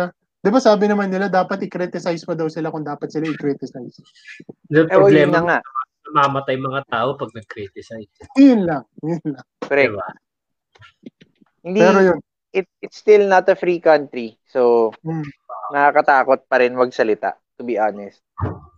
a- ano pa yung ano? Ano pa yung 2020 learnings nyo? Ano pa yung, wha- what's ano, what's, what's your, ano yung highlight nyo at saka yung mga low points nyo ng 2020? Oh, Oh, high, high point ko, pucha no, resign ako. Freedom! ano sarap, ang sarap maging ano eh. Ma- Free agent? Sarap maging free agent? masarap maging PH from corporate work. Kasi after you've done it for so long, tapos oo. naka, naka-libre ka, may libreng oras. Masaya eh. Yun nga lang, kukunti yung gastos mo, pero uh, kukunti pera mo, pero masaya. Well, again, yung konti Ano siya? pera is, is, very, sa akin, is very Relative. subjective. Oh, relative, Subjective, yeah. subjective. So, parang depende at ha, kung kung saan point mo sa titignan. Correct. Na, feeling ko, ah, actually, yung, yung sinasabi mo, amigo, parang lagi ko siyang naririnig with everyone, like ngayon, ngayong nangyari yung pandemic. I think kasi na-accelerate yung burnout lalo. Yeah. Mm. Sabi nga nila, Wala pa din. ah sabi, well, sabi ng wife ko, ma, di ba, for a certain period, nag-work from home may mga tao because of the pandemic kasi walang ah, transportation. Mas nakakapagod daw mag-work from home kaysa sa pumapasok sa office. Kasi nawala daw yung barrier between Oh, when yes. do you stop work exactly. and stuff Yung- like that. Tsaka yung ano eh, di ba dati nagkakaroon ng ano eh, usually pag pa- pagod ka na from work, pag umuwi ka sa bahay, yung feeling mo pahinga eh. Pag Ah, umuwi ka sa bahay, pagpasok mo sa kwarto, pahinga eh. Pero ngayon kasi wala na yung distinction na yun eh, kasi yung kwarto mo, opisina mo na rin eh. kasi naman na rin. So, So, very parang important pala yung ano, yung, yung demarcation na yun. Oo. oo, oo. Saka yung Very, ano, very- yung boundary na di bahay to, hindi ko dadalhin yung trabaho dito or 'di ba? oo. Opisina to, hindi ko dadalhin yung bahay dito. Oh, ngay- ngayon ngayon ko na ano, na- ngayon ko fully na appreciate yung yung importance no na hindi ka nagdadala ng trabaho sa bahay. Kasi pag nagdala ka ng trabaho sa bahay at Eh paano Ngayon. yun ngayon, Nick? Work, work from home ka, 'di ba? Paano mo Oo. dinidivide yan? Paano mo um as much as possible, ginagawa ko ngayon is, kailangan lahat ng tatapusin ko, matapos ko within the hours na given for work. Yun yung target ko talaga, na kailangan within the given time ng work, tapusin mo lahat. During that time, uh, tatry kong i-lessen yung distraction sa akin para matapos ko. Pero after So, that time, gusto So ko, kapag 9 to 5 trabaho, do you follow Oo. breaks ulit?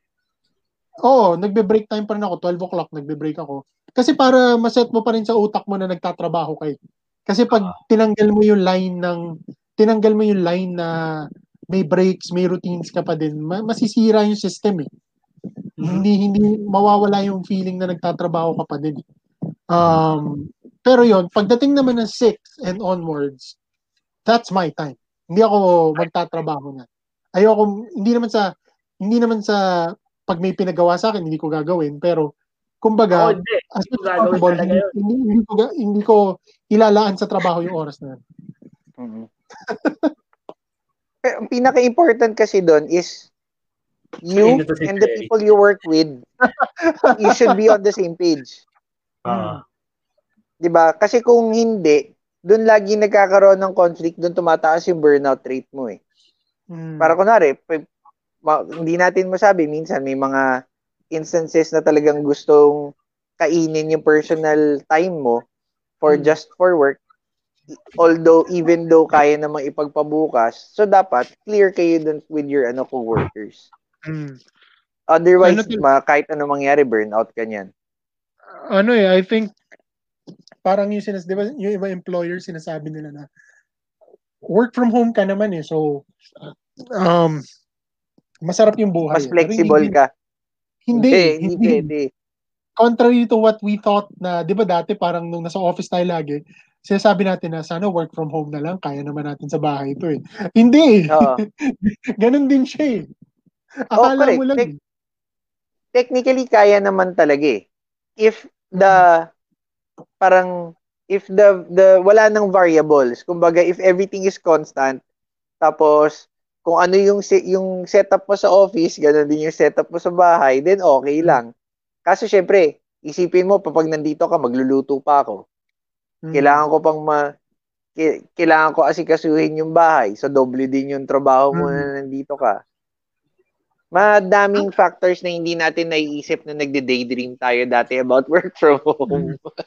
Actually, ang gusto ko makausap dyan, ang gusto makausap na in terms of working in the pandemic, sakto, nandyan si Jerry. Gusto ko makausap si Jerry about this kasi si Jerry piloto siya eh. So Mm. they're one of the the industries na heavily hit ng COVID. Sila yung industry na talagang hassle. So Mm. gusto ko lang gusto, gusto ko parang kamusta Actually. ba? Like Jerry ko nandiyan, ko nandiyan ka, kamusta naman yung ano? I mean, nakikita ko nag-resume na kayo ng flights, eh, di ba? May may mga may mga flights na sila, eh. nakikita ko nag ah, nagpapalipad na si Jerry, pero yun nga, grabe yung grab si- sila yung walang work from home. Wala talaga. Bawal yun. Paano ko mag-work from home ng piloto kami? di ba? Piloto ka eh. Drone, pare. Malay mo, at some point, di ba? Parang drone, drone pilot flights. si Jerry, hindi ko akalain magpipiloto yan si Jerry Boy eh. Kasi parang, Oh, grabe. Jerry, Grabe yung, yung transi- grabe yung transition. nilalaglag ka namin eh. Kasi nung college, ikaw yung ano namin eh, number one leader namin sa kalokohan. Di ba? Team Hilario tayo. Team Hilario yan eh. Sabay Tapos piloto. ano, Ano piloto? piloto. Oo. Tapos na, pumasa ang galing. Hindi, magaling naman talaga si Jerry. Oo. Pero, good up. Naalala Uh, big ups kay Jerry. Na, na, naalala ko may mga times na nung nag, nag-flight attendant pa si Jerry for a time. Eh. Naalala ko yung mga kwento niya sa akin nung nag-flight attendant siya. Parang sobrang ano eh, hanggang doon medyo dinala pa rin niya yung kalukuhan niya eh. Pero yun nga, big, up, big ups talaga sa kanya na ngayon piloto na siya, di ba? Na yung, yung, yung tinake on niya yung mas malaking responsibility in life. So, big ups Sumasagot kay si Jerry. Jerry sa comment, sabi niya, bakasyon daw sila nung Yun guessing nga. work from home. Tapos sabi niya, ako rin, akala ko, parang sabi niya ako din eh, akala ko makukulong na ako ngayon. Hindi rin niya in-expect magiging piloto siya last trip. Actually, na, naalala ko may ano yan eh, may, may kwento siya sa amin. Hindi ko alam kung pwede ko na ba ikwento to Jerry. May, Kwento may mo na. sinabi, may sinabi siya before Kwento mo na, nabanggit mo na eh. nung magla-last day siya, nung Ah. galing siya sa pag-FA nun eh. Parang sabi niya, pag nag-last day ako, ang gusto kong gawin, gusto kong buksan yung inflatable slide ng eroplano, magsa-slide ako pababa, tapos papakyuhan ko yung eroplano. Ginawa niya. Yeah, Siyempre, hindi Sana ginawa ginawa. niya. Makukulong ka nun eh. Makukulong ka nun. Sana Pero ginawa niya. ano, sobrang badass yung ginawa niya yun. Pero yun. Ah, ano pa ba? Oo nga, ano no? pa ba? transition from FA to pilot, parang, is it common? Yes, ngayon common na siya. Um apparently sila airlines like AirAsia, Cebu Pacific, di ko alam si PAL. Meron silang uh, parang fly now pay later. So Na yung mga program. flight attendant na naghahanap ng career growth, pumapasok into being a pilot, ganun. Oo, oh, okay. Nung bata, na, yan yung ano eh, yan yung career na sinusulat mo pag tinanong ka nung bata ka, di ba? Oh, Parang, yung mga Pilot. pinaka-badass, kasi nung bata tayo, sa utak ko, Top Gun pilot eh. Pag ganun, automatic. Pag sinulat mo pilot ka, Top Gun. Hindi, hindi yung Airbus na, oh, hindi yung pang commercial Fighter flight. pilot. Parang fighter pilot. Oh, yun, Pilot. sa utak mo, pag, parang ganun, pag 6 years old ka, anong gusto mo maging paglaki mo? Pilot. Ganyan. Kasi yun yung medyo madali i-drawing eh. Do-drawing ka lang ng Yun. aeroplano, alam mo na eh. yun yung ano eh, image ng lahat ng tao eh. Parang dati, kung gusto ko maging sundalo, ah, nung gusto ko maging sundalo, ang nasa image ko, astig maging sundalo. Kasi Si kakanood ko ng pre- kasi kakanood ko ng Predator. Ah, si Rambo, si ano, Ako Rambo eh. Kaya gusto ko mag-isip. Rambo, mga ganun. Lalagyan ako ng bandaan na din. Pero actually pagka natauhan ka na hindi pala ganun 'yun. hindi pala ganun 'yun. Akala mo lang. Uh, yun, ano pa? Ano pa guys? Ano pa yung 20 what, what's uh, ano nangyari ngayon 2020? Ano pa yung pwede nating i i-highlight for Ah. 2020? Yung, alam, alam niyo, magandang highlight is yung growth ng small businesses during Ah, the True, pandemic. true, true, true, Ang ganda niya. Ah, Yeah. ang laki nung impact ng community into Mm. supporting small businesses. I mean, for example, where I live right now, and I'm pretty sure sa communities outside of where I live, ganun din, na Mm. simula nung napilitan tayo magsara ng mga villages natin, we started supporting yung mga small businesses na hindi natin pinapansin within the village dati. Mm. Tapos, na-realize natin, ah, masarap pala. Ah, okay pala eh. Maganda pala yung product nila eh. So, biglang from there, nag-sprout lahat ng mga small businesses na ganyan. And hopefully, within the next year, ito yung year na dapat sana maging springboard nila to really fulfilling their dreams, I guess. Mm. Kasi nakakatuwa yung support ng Filipinos towards uh, local foods now. Mm. Ako personally, ang dami ko lang na-try na kung ano-ano. Bili, bili ka ng tinapay dito, kape ni ganyan, ice cream ni ganto, lutong bahay ni ganyan. And Umorder ka naman ng sobrang laing- nakakatawa. Yan. Umorder ka Layo ng mo eh. Umorder ka ng laing ni Migo para masira diet mo. Oh, masaya yun. Masarap yun. O, pagpunta mo dito, men, dala ka. Sige, sige. Pag bumili ako ng ano, dog food, malapit yung binibili akong dog food sa inyo. O, da, da, dala ka, ano. Score ako ng laing, mahilig ako doon, men. Daing, tsaka kwapo. Yung laing ni Migo, ano eh, ah, elevated. Pangka, panghalo sa kanin, ganun, ganung level. Mm. Ah, pang, oh, pang ganun, pang extra Ah, rice. Pang extra rice, eh. no? Hindi ka pwedeng, ano, hindi ka pwedeng mahina kumain dun sa laing na.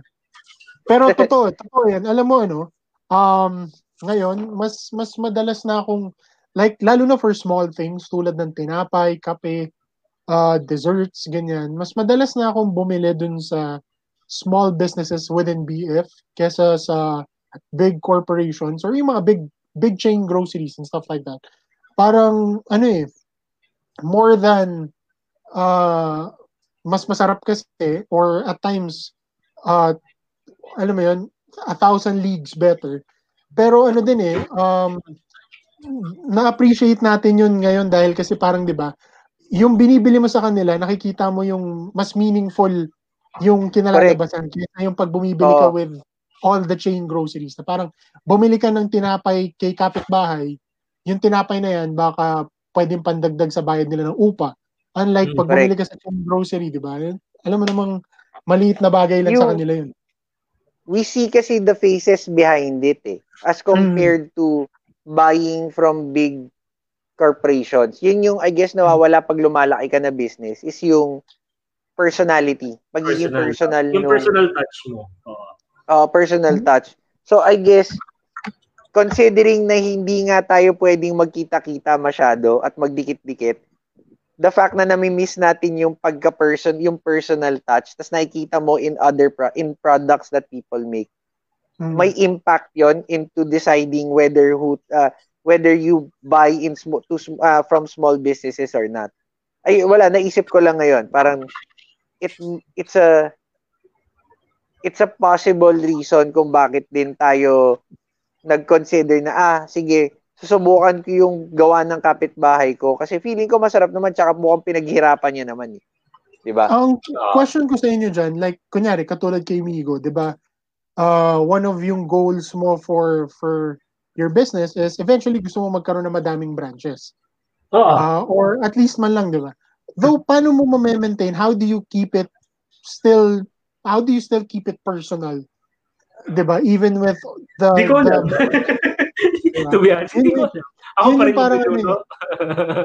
yun yung parang question ko dun eh, na parang, ah ngayon, masaya siya kasi di ba maliit, ikaw gumagawa, pero eventually, there will come a time na hindi mo na ma-handle yung, yung dami nung, nung orders o yung laki ng business. So parang how do you still keep it personal even with the with the incoming volume, di ba? Yun yung yun yung question ko dun. I mean, do you Yun lagi is yung it, kalaban ng ano eh, ng growth, 'di ba? So sa- sabi nila it's always it's never really good business if you try to to do everything yourself. So you really have Mm. to outsource. So kahit Mm. anong mangyari and outsourcing comes well out- outsourcing work in a sense. Kumbaga not not necessarily outsourcing it to someone else. But uh sharing the workload is an inevitability if you want to grow something or look like grow a project, grow a business, ganyan. Mm. Ang I guess ang natutunan ko from people that I've uh, uh, I've met in the community, in the startup community, the way they they try to control yung pagiging personable pa rin ng brand nila is to Mm. really to really ano pin down what values your company has. Mm, So kung hindi okay. man sa ano, hindi man like my personal touch as an owner, but I hope the values that your company company shares to the world, like say may it be in this in the things that you say, your the things that your company does, the things that your company provides, dapat align pa rin yun with your own personal values or else magiging mawawala talaga siya. Kasi the the higher you are in a certain company and the more people beneath you, the more na mag madidilute yung ano mo eh, yung personality mo as as a certain brand eh. So, kailangan mo talaga kontrolin yon. I think sa Japan, what they do in certain branches, they ano eh, kamag-anak pa rin talaga. And in other ano, in Asian countries, from what I know, very rare na nagta-transition ng kumpanya from one person to a person that's outside of the family. Kasi So, if you paano keep it within Like, the family, control mo eh. So, paano yun? Like, kunyari, if you still want to keep it personal, you, kailangan hindi mo i-scale up yung business. Not necessarily. I don't it. think na hindi naman sa scaling, I don't think scaling up is ano, should be a deterrent para ma das uh, should be a deterrent for you to ano to ah, mali yung term ko pero basically hindi ibig sabihin na pag pag scale up is mawawalan na ng personality yung brand mo that's why yung nga you have to be very clear eh. very clear with what your Mhm. company stands for and you share that with everyone that you work with sa sa kumpanya the more that they understand it, the more that they will share your personal values. And makikip mo yung pagiging ano, per, per, kunwari, paano ba? if kunwari tayong dalawa gumawa tayo ng gumawa tayo ng kumpanya. Ako, ako gumawa ko ng kumpanya like say uh, bread. Kunwari tinapay. Hmm. And ang goal ko is that the the the the, the goal of the company is to make bread uh, that is very Filipino and that will help uh, that is uh, siguro maybe that ano Filipino Ako bread na very Filipino and makakatulong sa ma- sa mahihirap na Pilipino to na. a certain degree. Parang ganun siya. Teka, eto So- na, eto na yung pinaka-intense na guest natin. Ipapasok na natin. Boom! Boom! Bakit ka Si Bon na naka-microphone? Bakit napakalala? Bakit ka naka-microphone? Bakit mo siniseryoso? Ang tindi ni Bon na naka-microphone. Wala no? akong marinig. Magsa-start Ba't ka din ba na sarili mong podcast? Ba't ka naka-microphone? Naka-set up talaga siya, men. Ang setup siya eh. Oh, hindi Hindi ko ka namin naririnig, Bon. Ba't ganun? Ganda ng setup ni Bon ah. Yan, Si, check, si, check. mukhang si, Narinig niyo parang si? Bon pa yung host ng show kaysa sa atin. Eh. Eh. Ayan, naririnig kita ng konti. Parang, si, Si si Rogan, parang tayo pare. Parang tayo yung guest sa. Congratulations.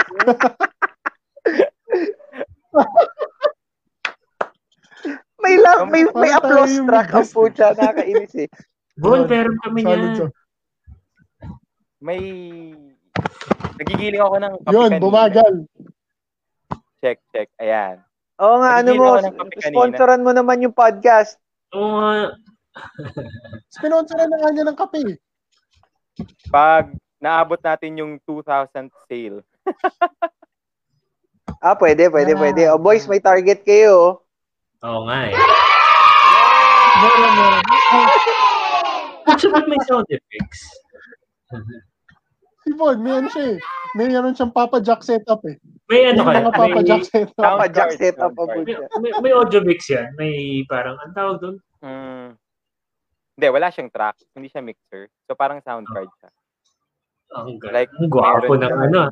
Gwapo ng... ano. Ang lakas ng Bon. Ang lakas lang. Malakas lang. Malakas lang. Oo. Okay, hinaan natin. Hinaan mo na ng konti. Lakasan mo yung sa mic mo. Ayan. Oh, lakasan mo yung mic. mic. Yan, yan. Yan. Hinaan natin konti. Yan. Malakas pa rin ba?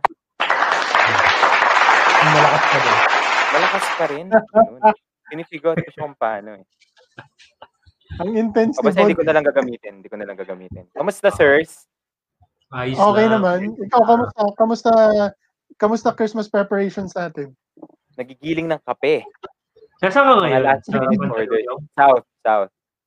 Sa, Sa sa South. Sa South. South kayo Ah, ngayon. bakasyon na. Bakasyon na kayo, no? Oh, pero hindi naman tayo naka-leave kasi Bawal. alam mo na. Wag, baka, man, baka may makanood. Wag. Hmm? Wala Dapat Mayor. nagbalita tayo. Hmm? Baka nag-off cam lang. Ang ganda Oh, nung bakit? usapan niyo kanina. As in, sobrang smooth lang yung flow. Siyempre, Nakakatawa. kwento. Kwentuhan. Kwentuhan lang, kwentuhan lang tayo ngayon. Ah, sabi nga namin ang guest namin ngayon kayo. Kung sino man gusto sumali kayo, gagawin namin guest. Kaya tuloy-tuloy lang tayo. Pero ngayon, nandiyan ka. So, kamusta naman? Kamusta naman ang ano? Ah, ano anong ano? Ano balak niyo for Christmas? Wala, dito lang din sa bahay. Dati kasi, sila, yung family ni Missy, nagpapampanga yan pag December 24 hanggang Mhm. 25. Parang, tawag doon, yung salubong, parang gano'n. Eh, wala, dahil pandemic. Sa bahay lang, chill. Tapos pupunta lang yung mga pinsan niya dito. Kayo, ikaw, Gog. Or nabanggit na yan kanina. Hindi, hindi pa. Dito lang din sa sa South. Pinapag, Lut- pinapag tali ako ng, Luto-luto. pinapag-ribbon ako ng boxes. Ayun, pang regalo ninyo pa. Talk ako daw. Hindi orders, men. May Ah. orders na naka-box set. Ah, shameless plug. Yan, box Uy, set. grabe yan ah. Ano ano ano laman nung ano? Pakita pwede ba ipakita sa mga tao kung ano laman nung Oo ano naman yung box kasi set? naka, naka-seal Guys, na eh. ah Buksan guys, natin. uh, tandaan nyo, if you guys want yung coffee, homegrown, ko na- yung ano, small businesses natin na nagbibenta ng coffee, Pontal Kaping Barako. Malapit na maubos yung sa akin actually. Medyo ini-intense ko yung restock inom ko. natin yan. Matic yan. Restock natin yan. Actually, kakakuha lang namin ng supplies kahapon tsaka ng isang araw kasi naubusan kami. Biglang parang dumami yung order. Like, biglang bumuhos lang siya. So, ayun. Teka, hindi ko mabuksan eh. Naka-seal kasi. Pero ano ano usually laman ng ng Okay. Bontal Barako box set? Tatlo siya eh. Tatlong boxes siya eh. Yung unang box, yung pinaka sulit, ika nga. Yung ah, Hmm. complete set. Meron ka ng ah, coffee press, meron kang buntal mug, tapos meron kang 125 Coffee press? grams na oo, buntal kaping barako, tapos scooper. Yung scooper na uso ngayon na may clip, like para Oo, pwede yung- mong i-clip yun sa pouch. Para hindi Oo. nawawala. Oo, ayun. Oh. Tapos merong isa na press set. Coffee press, 125 grams na kaping barako na kung ano man gusto yung flavor like sagada, benguet, or barako. Tapos scooper. Then buntal mug, mug and kaping barako, kahit anong flavor. Then scooper, tsaka yung sampler set para matikman yung tatlong klase ng Mm. buntal kaping barako. So, ayun. So guys, Christmas ideas, kung meron kayong gusto regaluhan na oh, mahilig sa pwede pa coffee, humabol. sir. Bontal Kaping Like- Barako. Oh, may chance na. pa. Fresh. Fresh na Sinabi fresh. namin, sinabi namin yan sa sinabi namin yan sa last, pero sa chocolate yan, Bontal Kaping Barako. IG and Facebook. Ilalagay ko yan sa ano, sa shop ko, Bon. Papadala ko sa shop Kakabili mo, ko lang Mayor. nung ano eh. Oo, yun. Papadala ko sa shop Oh, latag. Oo nga, pumunta ka? Hindi, papadala, Papadala ko. daw siya. O, Dadali hindi, namin pumunta dyan. ka na lang. Hindi mo pa Kailan naman open? nakikita eh. Punta kayo next Kailan time. open Eh, eh, anytime, anytime, basta ikaw. May tao doon. Oo, hindi. Ano? May tao doon. ngayon wala na- pa. Pero sa January baka meron na. Ah, ngayon nag for, for appointment muna ako kasi ang hirap men eh. Pa Oh, ah, mahirap yung laging may pumapasok kasi nga maliit lang yung shop ko so I wanna keep it like super safe. Mm. Kaya almost every week nagpapaano ako, nagpapa-sanitize ganyan. Tapos pa isa-isa lang talaga yung pasok ng tao halos. Mhm. Pero baka next year, once medyo lumuwag-luwag na, i-open ko na siya uh, for people. Grabe no, ang hirap. Yung hirap nung nangyari ng sa atin. Magkakabakuna na rin naman. So, okay na. Hindi naman okay. Hmm? Magkano kaya bakuna natin? No? Ah, Pababa meron na ng cost. So may cost na 5K? parang ang at most Si 5K Pfizer- depende sa supplier. Tapos dalawang Hmm. ano yon, dalawang dosage yon. 21 Ah. days in between. So you have 5K, to take 5K. both. Hindi, Hindi, yun na yun. five- Total na yun. two doses. 5,000 na yun for the two doses. Two So doses. yun. it's it's similar to the cost of actual flu vaccines. Oo. So it's not it's well, of course, kung may trabaho ka, medyo ma, ano siya. Kung mag i, ipagsasapalaran mo siya, pero i, kung iisipin mo, syempre, for people na hindi ganun kalaki yung budget, mabigat siya. Mm. Oo. Definitely. Oo. Definitely. Para, lalo na yung mga, let's say, yung nagtatrabaho ng minimum wage. Parang Correct. Imagine mo. Laki nun. 5K. isang sweldong cut-off yun. Oo. Oh. Isang- Ay, Isang isang cut-off cut-off yun. Mo. Isang Tapos kailangan mo ipagsapalaran yon kasi hindi ka makakapagtrabaho. Hindi ba sasagutin? Di ba sabi parang sasagutin daw? Eh, Di ba? Ah, let's Labo wait sa and iba yata. Sa iba yata, pero depende pa rin sa company. Um, eto, narinig ko na medyo natawa ako. ah. Uh, so apparently, hindi, again, hindi hindi to hindi ko 100% alam kung totoo to. Pero apparently there are there's uh this thing na kunyari private company ka. Bumili ka let's say ng 10 million doses or sabihin natin 5,000 doses ng ng COVID vaccine. Layo nung 10 million sa 5,000. 5,000. Sabihin natin bumili ka 5,000 doses ng vaccine. okay, okay, okay. Yung 5,000 na yun, may X percent na ibibigay ka dapat sa gobyerno. Donation. Donation. May Mm. X amount ka na dapat i-donate sa gobyerno. Pero yung Ito X amount na yun, hindi siya, ano lang siya, donation, pero sa totoo Oo. lang, required kang ibigay. Required to ibigay. Donate. Oo, Oh, donation. sabihin natin big companies here, sabihin natin nasa 10,000 employees, 'di ba? So Hmm. technically they're buying kung sabihin natin 10% noon mapupunta sa government for donation. You're technically buying an extra 1,000. Parang Oo, ganun yung mangyayari. Pero again, ah, hindi hindi ko alam kung how... Grabe. Narinig ko Subsidized lang, ka ng private Oo, sector. na- narinig ko lang to from from a friend who works sa sa one of the big companies. So, hindi ko alam kung how true it is, but uh, kung Oo. totoo man yun, that's sobrang lala nun. Considering na umuutang na naman tayo ng another 15 billion for vaccinations. Babayaran Like, natin naman yun, kung bakit ah, tayo umuutang. tayo Diba? mismo bumabayad. Yan. Like, gets nyo naman kung bakit tayo Eh, umuutang, di ba? May si, si Von ng ano eh, may, nakakasana yung ano eh, nakakasana Oo. yung ikikwento ni Von eh. nakakasay yung bala niya. eh. naman Sige, kung bakit tayo paki-explain sa amin, Bon, bakit tayo umuutang? Ba't tayo umuutang? Bakit maraming OFW sa atin? Kasi walang trabaho dito. Yeah. Ganun lang naman correct. kasimple yun eh. Totoo. Diba? Hindi tayo Agree pwede umasa Bon. lang parati sa small and medium, tama ba? Enterprise. Kasi, Enterprise. diba? Kailangan din natin ng mga corporation. Hindi nagtataka tayo ba't yung Singapore nakakuha na ng vaccine? Sana all. Diba? Eh bakit? Eh, kasi maraming businesses doon eh. Marami silang perang mapapagunan. So kahit kurakot yung gobyerno nila, sabi natin syempre, ayaw Oo. naman natin ng kurakot gobyerno natin. Pero maraming businesses sa kanila eh. Diba? So ibig Mm. sabihin, maraming cash flow. Pag marami kang cash flow, marami kang pambili. Diba? Ganun logic. Mm. Oo. So tayo, ba tayo maraming OFW? 'Di ba? Sila yung ah, panibagong bayani ng Pilipinas. Pero bakit? Kasi nga walang trabaho dito eh. 'Di ba? Ipipilit mo na lahat. Gusto niyo takatak boys. 'Di ba? Oh. Mm. Paano? pa- Yung, ang, Yun, yun. may, may, may argument dyan before na what the, ano, uh, what the Philippines needs, ne- needs is, ano, is to not decentral, decentralize, is to decentralize yung, uh, Imperial Manila. business hub sa ano sa out of Manila. Kasi if you Tama. say na the city each city has the capability to cater to bigger companies, Mm, marami 'di ba? pupunta Without ni red tape, then mas maraming magsi-stay sa Pilipinas para magtrabaho. Kasi kung ako, sabihin mo pwede ako magtrabaho sa Baguio and nasa same rate na kinikita ko na nasa Manila, ba pwede Manila. magtatrabaho ako sa Baguio, Tama, tama. Tama Mm. yun. 'di ba? And Yun yung wala yun yung dito sa sinasabi ni atin. Von last time eh, di ba, na ah, kaya lahat tayo nagsisiksikan dito sa Manila kasi nandito trabaho eh. Eh kung isa-spread Oh, out mo yung yung, pera. kumbaga, spread the wealth. Spread mo yung wealth sa buong Pilipinas. Kaso Diba? hindi eh, madaming I'm I'm not sure what the factors are kung bakit hindi nagiging ganun. Mostly siguro dahil yung wealthiest of the wealth uh, wealthiest dito nila gusto talaga magstay. The the Hindi, fact na napagsimula na yan. Okay. Yan, the, yan na. the fact na muna, airports are ano.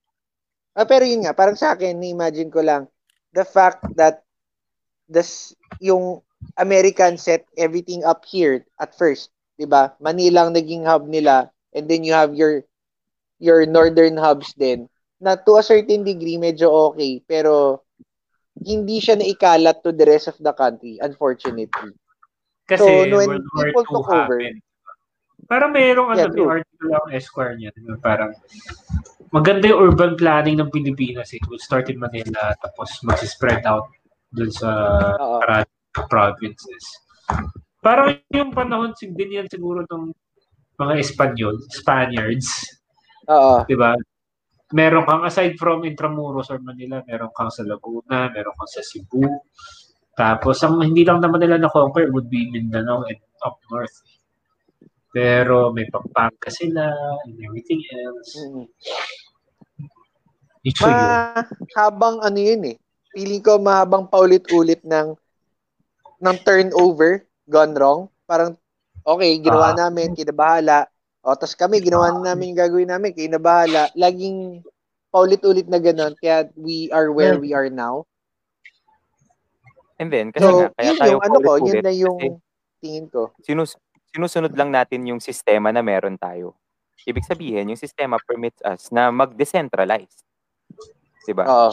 Kasi natatakot tayo na kapag sabihin nating dinala yan sa Batangas or dinala yung mga businesses sa ganito, yung mga makikinabang lang doon, yung mga politician na alam na naman natin na popularity, Oo. personality, and dynasty na politics. Correct. Diba? So nangyari, hindi rin siya uusbong. Kaya nga kailangan, as in, baguhin mo yung buong sistema, gawin mo siyang federal, gawin mo siyang parliamentary, at buksan mo yung Oo. foreign direct investment. Kasi kung sa unitary presidential system mo siya gagawin, hindi talaga siya uusad eh.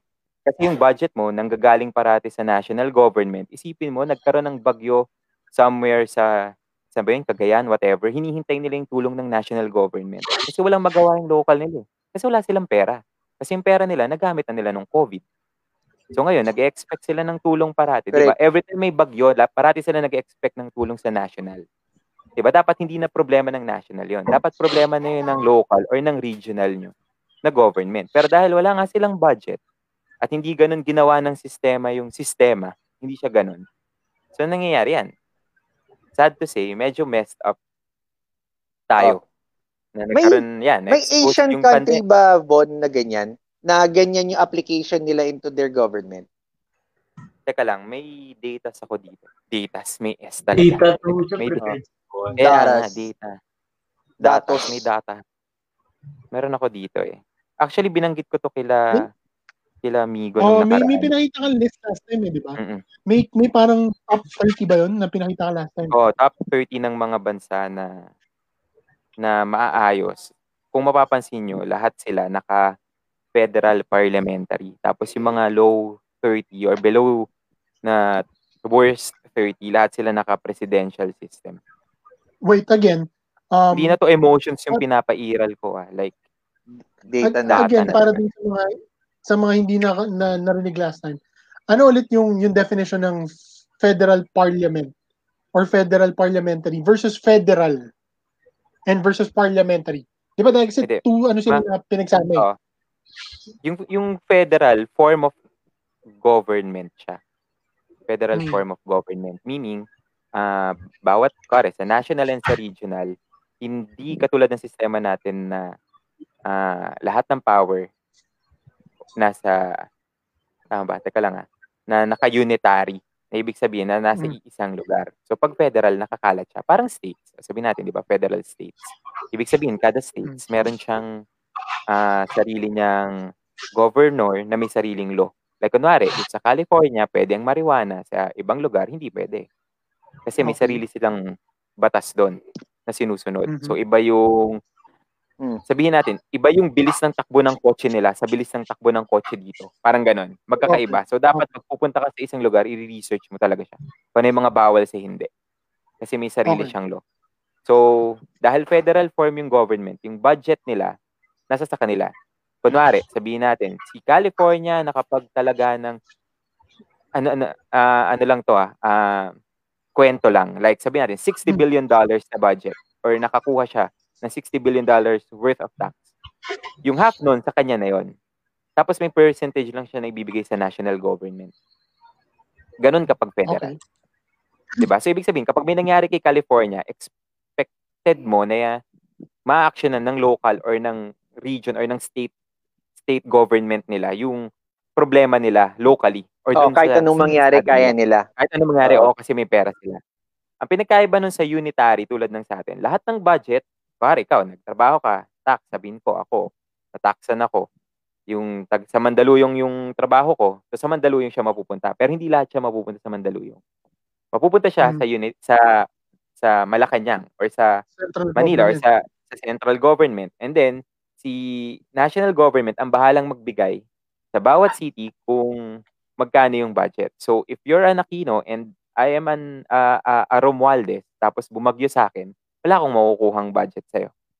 Kasi Okay. dedepende Ah, sa kung sino nakaupong Oo, so parang subjective siya mo. masyado. subjective Oo. masyado. Siyempre, sabihin natin, palalabasin nila na hindi siya subjective, na, na objective siya. Pero, di ba, eh kung ang pinakamakapangyarihang tao dito sa atin is presidente, so kung anong sabihin niya, luluhod ka talaga para makakuha Correct. ka ng budget sa kanya. Kailangan Ito mo ng pera eh. na last, di ba? Di ba? Siya yung gumagawa ng budget eh. Oo, pero kung hindi Pero nga kapag- ganun yung system, Kung hindi, hindi, mo kailangan mag-kiss ass to anyone. Oo. o hindi. Kung naka-parliamentary ka, as in pag-uusapan yan. And kung local or regional setup, hindi ka matatakot na wala kang pera. Mm-mm. 'Di ba? Kasi work hand in hand 'yan. eh. 'Di ba? Like dapat maayos yung namumuno sa pero paano kung yung system nga nag ini-encourage nila na kahit bulok ka, pwede kang tumakbo. Kahit nagnakaw ka, convicted ka, nakalaya ka, nag-bail ka, pwede ka pa ring tumakbo, sasayaw ka lang sa TV nang wala kang sasabihin kahit anong plataforma, mananalo ka. Kasi pina-permit siya ng sistema. Mm. So Diba? para siyang union eh, no? Para siyang Kapag unionized way of ano running a company. Oo. Mm-mm. Running a, a business, parang ganun. 'Di ba? Yun yung yun yung kaya wag na tayong magtaka na tulad sinabi ni Mayor na parang wala nagawa na namin sa term namin so wala talaga so kayo naman oh nagawa na rin namin sa term namin wala talaga kayo na lang so ibig sabihin hindi na tao yung mali Oo. may mali na dun sa sistema kasi kung ganun eh isipin mo anim na na yung dumaan na presidente yung MRT natin yung linya ilan tatlo apat yung PNR ganun pa rin itsura nagigets nyo tapos lahat sila nasa Manila 'di ba wala wala kang makikitang trend Walang sa Mindanao, palabas. wala kang nakikitang trend sa Visayas. So paano talaga sila uunlad? Kung maging yung transportation nila, wala. Pero syempre, hindi mo Oh, naman that's pwedeng simulan ng federal. Hindi mo naman pwedeng sabihin na balik probinsya project ni Senator blah blah blah, GAA go, ganun. ni Oo. Senator GAA, balik probinsya. GAA. Hindi mo naman pwedeng sabihin kasi kung pabalikin mo siya ng probinsya at wala naman siyang trabaho, anong gagawin niya doon? Mhm. 'Di ba? Exactly. Tama. So Tama, kailangan mong buksan talaga yung yung ekonomiya sa mga international uh, direct Oo. investors. Tulad ng ginawa ng Vietnam, kahit sabihin nilang socialist country sila, binuksan nila yung economy nila sa foreign direct investors. So lahat ng mga nakikita mong sapatos mo ng Nike, almost lahat na made in Vietnam. Mhm. 'di ba? Mhm. Nagkaroon sila ng trabaho. Tulad ng ginawa ng China, 'di ba? Lahat si- since since the very beginning nung nag naging si Mao na yung ano nila, ah parang head of state or kung ano man tawag sa kanya, Master Mao. Ah, ginawa Chairman. communist Chairman, Chairman Mao. Mao, Chairman Mao, nung sin, yung ginawa niyang communist country yung China. Ang higpit nila lahat sa walang wala silang pinapapasok. Para silang North Korea nun. Tapos hanggang sa parang eventually, ano ba, siya ba yun? Or may sumunod sa kanya eh, na nag-open at nag-liberalize ng economy nila. So nangyari, kita mo naman yung China ngayon, powerhouse. 'Di ba? Pero socialist country sila. By paper or by by hindi paper eh, by ano, by Concept. ganyan, by, by, by concept pero hindi talaga. Oh. Bale, oh, may mga meron silang para mga BGCs at meron silang mga subic na places na Mm, sobrang oo. open ng economy na doon ginagawa. Kaya tingnan mo yung mga mga binibili natin sa 12 12 11 11 almost lahat galing China. Oo. Mm. 'Di ba? Lahat doon parang Guangdong. industrial something place, industrial park, industrial park. So, ibig sabihin, nag-open sila. And then yung mga tao na naging workers lang, naaral nila yung yung western way of management. Kasi napasok sila ng mga west. Naaral nila yung European way ng pagbuo ng ganito, paggawa ng ganyan. So ngayon, nakakasabay na sila. Nagkaroon sila ng Huawei, nagkaroon sila ng Oppo, nagkaroon sila ng mga kung ano ng sasakyan na made in China. Kahit sabihin Mm. natin hindi ganun ka okay, pero nagigets nyo, nakagawa sila ng business. Meron So, yung sila. mga tao, oh, yung mga naging middle managers nila, naging vice president na Chinese, nakapag-open ng sarili ng business, nagsolo, nakatulong sila sa bansa nila. Mm. Kasi natuto sila. Ang nangyayari sa atin, parang sobrang enclosed tayo na hindi, Pilipino lang, tayo lang. So paano tayo matututo kung paano gumalaw yung yung ibang bansa, kung paano nila patakbuhin yung mga industry secrets, yung mga techniques, yung mga ganyan, kung hindi hindi natin sila papapasukin o hindi tayo nagigets mo, hindi naman tayo masasakop talaga eh. Kasi Mm. pwede mo siyang ilagay sa batas mo na, sige, ah tanggalin natin yung 60-40 na na economic ah tawag doon. So yun, yung 60-40 na naka-clamp, ibig sabihin 60% dapat Filipino-owned, 40% dapat, eh, 40% ka lang bilang ikaw yung kahit dahil foreigner ka. Oo. Pero hindi lahat ng industries may ganun. May mga list na na 100%, may mga list naman na 60-40, may mga list like yung media, 100% na bawal ka talagang mag-own ng isang Oo. media company kung foreigner ka. So kapag tinanggal natin 'yon, 'di ba, magiging competitive na yung market. Like syempre kung makapasok si kung sino mang market dito, like syempre kung ako yung sabi natin Smart or PLDT, may nakapasok dito na AT&T, aba si step up Oo. din ako. Lalaban ako. 'Di ba? And then magugulat ngayon yung mga mga magre-red tape na yan na sobrang dami na ng ng ano, hindi na nila makikeep up. Kailangan na nilang baguhin yung buong sistema. Kasi 'di ba? Eh, Tama si Mayor eh, kaya kaya mabagal internet natin kasi sobrang daming red tape. Kailangan kailangan kumuha ka ng permit sa ganito, health permit, kahit na napatunayan na, na hindi naman talaga nakaka-cancer yung ready, yung ano, yung sa internet Yung na tower, ganyan, di oo. ba? Twin Tower, ganun. Tapos kailangan mo pa rin kumuha ng permit sa DPWH, kailangan mong humingi ng permit kay mayor, kailangan mo hum- humingi ng permit kay barangay chairman, kay homeowners, kay ganito. So sobrang Mm. tagal nun and lahat sila di-dribble kasi alam mo naman kung anong gusto nila, kaya nila dinidribble. 'Di ba? Kung straight A ka na na negosyante, syempre ayaw mo ng under the table. So dahil ayaw mo Correct. under the table, bakit namin as, di, di ba? Ba't namin asikasuhin yan? Eh, ano, ano naman yan para sa amin? Yun, yun, yun yung nagiging konsepto. Kasi pinipermit ng sistema na ganun. Di ba? Na Mm. dapat hindi. So, vicious cycle kasi siya eh. From the way Mhm. I see it, tsaka ini-explain mo, yeah, objectively, maganda yung idea. And at the same time, it worked for other countries already. Pero one big difference that I've seen, and hopefully nagbabago na yan in terms of, I guess, for the, the next few generations that come up after us, is yung ugaling Pinoy. For Mm. example, the way you explained it is if you open up the barriers, then growth will come, di ba? Parang like Mm, pero yung kinkwento mo. Hindi siya silver bullet ah. Oh, correct. Hindi siya silver bullet. Pero there are there are also countries that have done the opposite. For example, Japan closed its doors after World War II. Hmm. 'Di ba? After Mhm. World War II and focus on the Japan yung Japan first ano nila. Pero dahil innate sa kanila yung pagiging ah, nationalistic, yung country first nila na hindi hindi sila maglolokohan as Oo. as countrymen mas mat, mas napabilis nila yung growth nila as a country. So ngayon, superpower sila. In a sense, uh, hindi we don't really need western uh, western intervention kasi kaya namin. I kind of believe na hindi kaya ng Pilipino yon nan dahil nandito pa tayo, yung mga nabuhay ng 20th century. Until Ako, mabago yung mindset ng Pinoy about being Filipino first or at least being uh kumbaga na, dog eat uh, paulit-ulit lang eh vicious cycle lang siya eh di ba so kung Alam ko kung bakit eh. Ewan ko kung tama ako, pero ito yung nararamdaman ko eh. Siguro, kung titingnan natin, ay babase natin sa history. Nung panahon kasi natin dati, nag-divide and conquer yung mga Espanyol eh.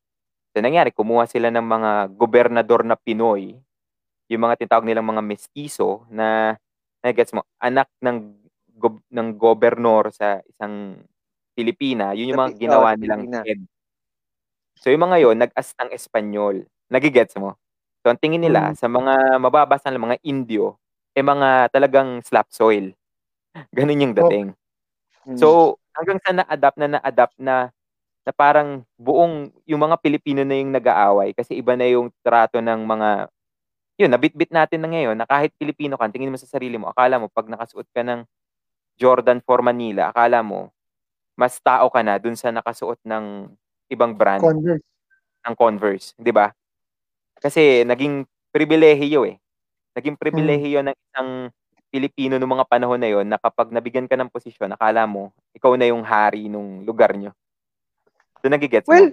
it it Ganun comes siya with any ano ah I think ah it comes with any kind of ano civilization if you think about ayun balik ako sa Japan Hmm. doon pag pinanganak ka na sila nung before the ano before the Meiji restoration so yung mga samurai samurai shit di ba pag pinanganak ka sa pinanganak ka ng samurai kesyo matalino ka mayaman ka o hindi basta samurai ka may privilege ka against the against uh, someone who was born a slave. So parang may ganun din silang version the way you mentioned it. Pero ang pina-question ko lang doon eh bakit bakit sila mas umangat yung ano nila? Kumbaga ba't nagawa nila ng paraan to move past that but Fil- bakit ang Filipino hindi? Parang syempre hindi ko rin masabi kung bakit kasi that's I I don't have all the research tsaka uh, years and years and years of ano worth of history yan. Parang Ah, it's it's just mind-boggling to me na ganun sila mag, ganun yung nangyari. Ang nakikita ko lang dyan, sa na, yung mata ng normal na tao na nag-aral lang ng History 101 tsaka 102 kay Miss Obispo. ang nasakop ba yung Japan at all? Like may bansa Ha? bang humawak sa kanila? Nasakop ba sila? Like as in baliktad parang So from what I know, nasakop, hindi sila nasakop eh. Parang it's more diba? of Parang hindi eh. uh, Parang sila yung aggressive eh. Sila yung pumunta ng ng Korea. Sila yung until doon. until the ano, until the Americans came. So nung, nung natalo sila sa world nung World War II, they the Americans had to set up bases in Japan. Pero hindi So- kasing aggressive ng ginawa sa atin for 300 years. Well, no, mga- kasi to be to be oh, ag- well, gi- given that hindi siya gas kasing ganun aggressive. Para let's say 300 years until 1980-98 puro Spanish yan. So yun pa lang malaking influence na sa atin na mawalan tayo ng sarili nating culture eh. Tapos from 1898 to 1942 puro ano yan? Puro American influence naman. So, yun nga, I guess it's, yun nga, balik doon sa sinabi ko, feeling ko culture yan eh. It's a, malaking impact ni culture sa growth ng isang country. And Pero we're seeing that now. We're actually seeing that now. Pero naniniwala ko na kapag binago mo yung sistema, maayos yan. Kung ano mang kultura na yan. Sistema lang naman eh. Kasi Yeah, well, we, titingnan mo rin. we haven't tried tayo kasi, so we Japan, can't really mayor, tell. di ba? Parang sa akin ah, Pag pumunta tayo sa tayo- Japan, mayor, di ba? Ah, pag Oo. stoplight sa Japan, tumitigil tayo. Dito, pag nakita mo na naka, naka-red na, tatawid pa rin tayo. Di ba? Pero pag nasa Japan tayo, sumusunod tayo. Pag nasa Hong Oh, Kong that's tayo, true. sumusunod tayo. Di ba? Pero yun, yun Parang eh, it's hindi ano, ba, it's it's the it's the thought of ano eh. hindi Ayun, ba siya, go, Mick. hindi ba, hindi ba, hindi ba siya parang, hindi ba it's not more of yung sistema, it's more of tayo na. Kasi di ba parang, tinatry naman natin baguhin yung sistema. It's just that tayo as Pilipino, ayaw lang talaga natin siyang tanggapin. Eh. Hindi ba? Possibly. Oh, possibly. Yun yung, yun yung point of view eh. ko sa kanya. Oh, hindi rin naman Yun yung point yung of view ko sa sistema eh. kanya. Kasi, Kasi di ba, ganun pa rin naman isipin, tayo. eh. isipin nyo, isipin nyo, um, hindi ko, hindi ko sinasupport si, si Tatay Digo nga. Pero parang, di ba, nung pumasok siya, one of the first things na, ang dam, ang, ang dami niyang ginawang bawal eh, na hindi naman masama, di ba? Parang bawal kayo magyosi in public areas. Bawal, bawal kayo mag, um, uh, di ba? Basta yung, ma- may mga ganong rules eh. Magpaputok Oh, ng New Year. Oo, 'di ba? Pero at the end of the day, inimplement yung rule pero sadyang tayo lang yung ayaw sumunod eh. It- Case in point, overpass eh.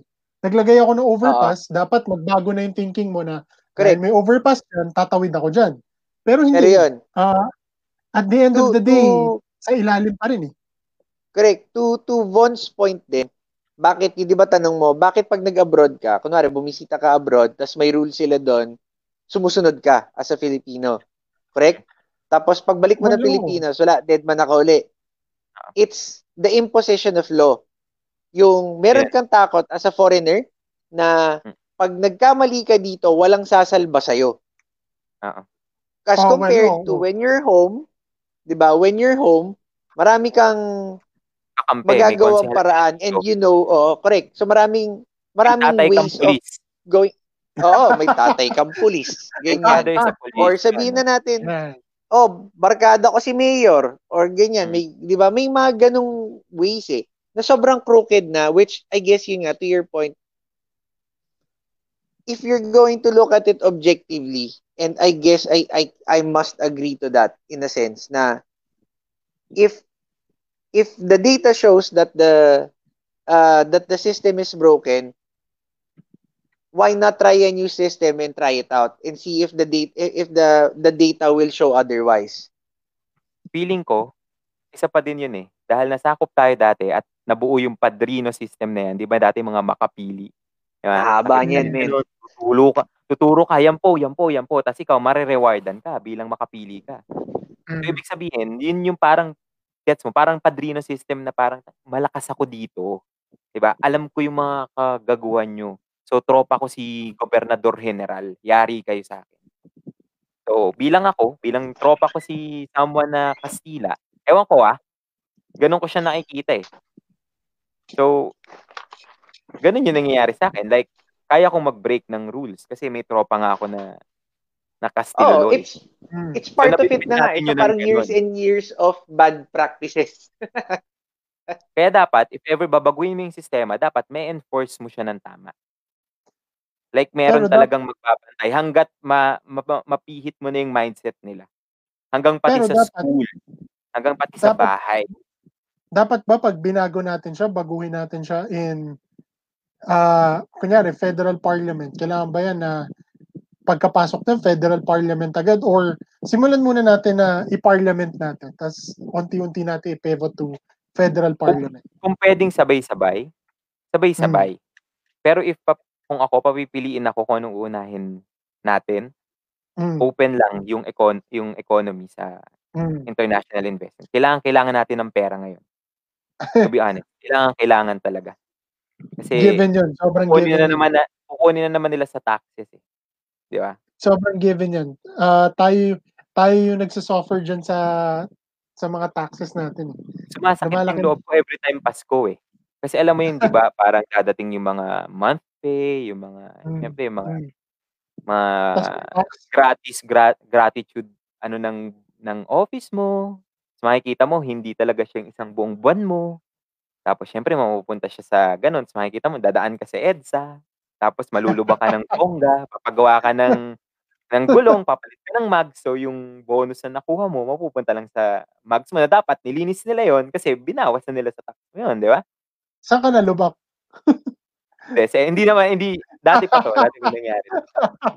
Kaya nga hindi na muna ako naglalalabas, eh, para hindi ako malubak. Pero So, oo, get gets ko naman yung point, gets ko yung point. Pero yun nga, sa'kin sa'kin feeling ko ano, eh, ah, kailangan baguhin muna natin yung yung oo, well, tama, kailangan baguhin mo yung mindset, eh. Kailangan talaga ma-pivot mo yung mindset ng tao, eh. Pero Kasi hindi mo hangga't siya hindi mo siya mapi-pivot, ulit lang hindi mo siya ulit, eh. hindi natin puwedeng sabihin na kailangan ano, ah, kamay na bakal. Like hindi naman Mm, umubra, eh, hmm. 'di ba? Kamay na bakal, strongman, whatever kasi sasabihin nila diyan, "Naku, next Marcos na 'yan." 'Di ba? Yung gano'ng mentality, 'di ba? So, hindi mo puwedeng puwersahin, hindi mo rin naman puwedeng pabayaan. Kasi 'pag pinabayaan mo ganyan nga nangyayari, 'di ba? 'Di ba 'pag parang ganyan lang na steady, na ganyan lang na ayan, okey, okey. Pero, ah, wala, hindi ka umaangat, 'di ba? Hmm. Parang tinatanggap na lang natin na okey lang na yung takbo ng MRT natin 30 kilometers per hour. Okey lang Hmm. pumila tayo sa sa sakayan ng bus ng dalawang oras, sabihing mananakawan pa tayo. Like tinanggap na natin siya bilang Pilipino. And kapag binagyo tayo, basta lang mapuri tayo na resilient tayo, masaya na tayo. 'Di ba? Parang gano'n na tayo yung kaba resilient yung standards, 'di ba? Gano'n na kababa yung standards natin. yung resilient dapat hindi siya good trait, eh. Yung resilient hindi na siya hindi na siya good trait para sa atin, eh. Ano na siya, eh, ah, nakakainis na trait na siya, eh, hindi na siya good trait, eh. Nakakainis na siya na sobrang resilient natin. 'Di ba tignan mo sa US ngayon, 'di ba? Ah, ngayon nangyari presidential election sila. Yung mga tao hindi sila yung ano, eh, "Ah, nag-post ako social media, okey na 'yan." Hindi, 'di ba? Hindi sila resilient, eh. Wala akong pakialam, 'di ba? Ay ayoko niyan. Gagawa ako ng paraan para guluhin 'yan. Pero tayo ano, eh, niloloko ka na, "Oh, eh, post ako ba? social media, eh. na ako." Matiisin. Oo, ba pangit, parang eh. pumapayag na tayo na ang bigay sa'tin na Christmas package ng ng local government natin is merong lamang sardinas, tsaka, ah, NFA rice, na dapat thankful tayo, na dapat Hmm. sobrang sa susunod na eleksyon iboboto ko 'to kasi binigyan ako nito ng sardinas bilang Christmas package, ayuda. Hmm. 'Di ba? Para payag na tayo sa gano'n, which is 'di ba, parang dapat hindi. Dapat Hmm. deserve natin yung spam, gano'n. Though kahit hindi Hmm. kahit 'wag 'wag kayong kumain ng spam. Wala, Gulay, eh. go go gulay. Mahirap, eh, 'di ba? Dahil kasi parang kung isipin mo for for it to work, kailangan maging collective effort siya ng Mm. ng tao tsaka ng government para gumana siya, eh. Yun yung Pero ideal world, sabi eh. ko nung last ep, 'di ba? Yung Oo. mga taong magbabago niyan dapat sila yung nakikinabang ngayon sa nangyayari ngayon. Palakpakan Hmm. naman diyan!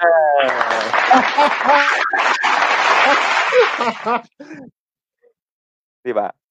So, dapat maging collective effort talaga siya, eh. Parang if gusto natin ng change, hindi puwedeng, ah, sasabihin lang natin na kaya na ni kaya na ni Oo. Tatay yan, kaya na ni Tatay or Diggs kaya na ng Kailangan kaya hindi. na ng presidente yan. Hindi man, hindi po niya talaga kaya. Kahit sino, Hindi. kahit si Pinoy hindi kaya, kahit si GMA hindi kaya. Hindi kaya ng isang tao lang. Kasi nga hindi nga, hindi nga kaya. Tanggapin niyo na hindi talaga kaya.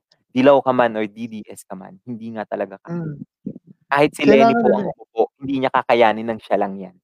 Oo, kailangan Diba? kailangan Hindi tayo talaga. din as people, gawin natin yung part natin na kung gusto natin ng pagbabago, pag may in-implement sila, kailangan sundin mo. Tanggapin niyo na guys.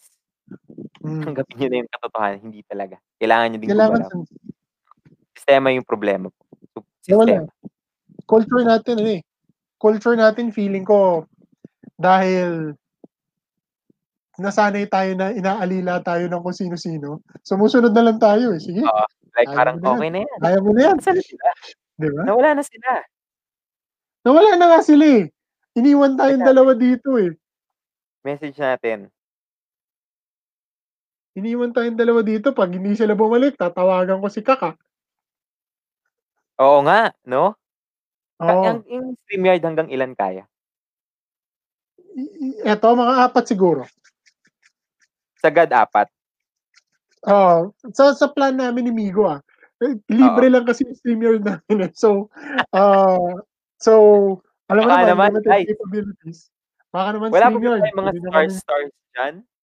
Pwede nyo ba? kami, Hindi ba tayo pwedeng stars naman or Guys. Gcash na lang. I-Gcash nyo na lang Guys, po kay baka Mick meron na kay pwedeng- Migo. Meron naman pwedeng sponsor ng monthly fee ng StreamYard namin. Malaking tulong na yun. Isang libo lang po yun. Support lokal. Pero, pero feeling ko ah, uh, one of the things kung paano ma- mapapasunod yung tao is kailangan din siguro ma-convince mo sila na yung ginagawa mo is for their for their welfare. eh. Pero kailangan kailangan pero sa sistema nga natin parang hindi eh. Hindi talaga siya Mm. mangyayari. Kailangan mo talaga siyang ayusin. Kasi 'di ba katulad nun, ah, bumomba yung Pacman ngayon, 2020. Kasi nagpopondo na yan. Nagpopondo na siya. Gets naman natin eh, nagpopondo na siya. Mm. Pero kasi yung katulad yung mga medyo sabihin natin hindi nakatapos ng high school, yung mga gano'n, yung mga nasa yung elementary, yung mga or mga nasa nasa bundok ng mga kababayan natin na na kilala si Pacquiao bilang boksingero, 'di ba? Na Mm. yun yung naka-mindset sa kanila. Dahil nga popularity contest o parang Pinoy Big Brother yung election Mm. system natin dito. Malaki talaga yung chance. 'Di ba? Malaki talaga yung chance niya. Tanggapin na natin yun. Kung hindi niyo ayusin yung sistema, malaki yung chance niya.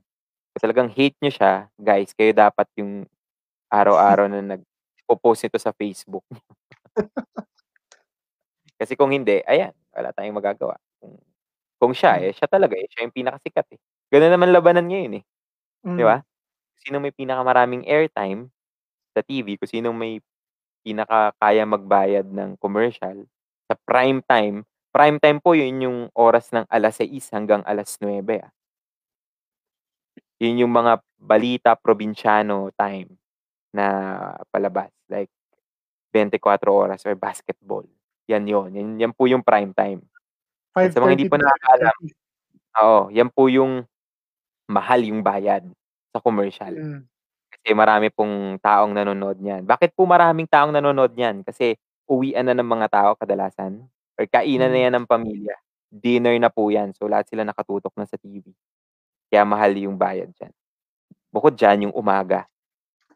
'Di ba? Mahal din. Anong tanghali. anong oras anong oras sa umaga ang prime time? Yung 5:30 Yun, to 7:30 din?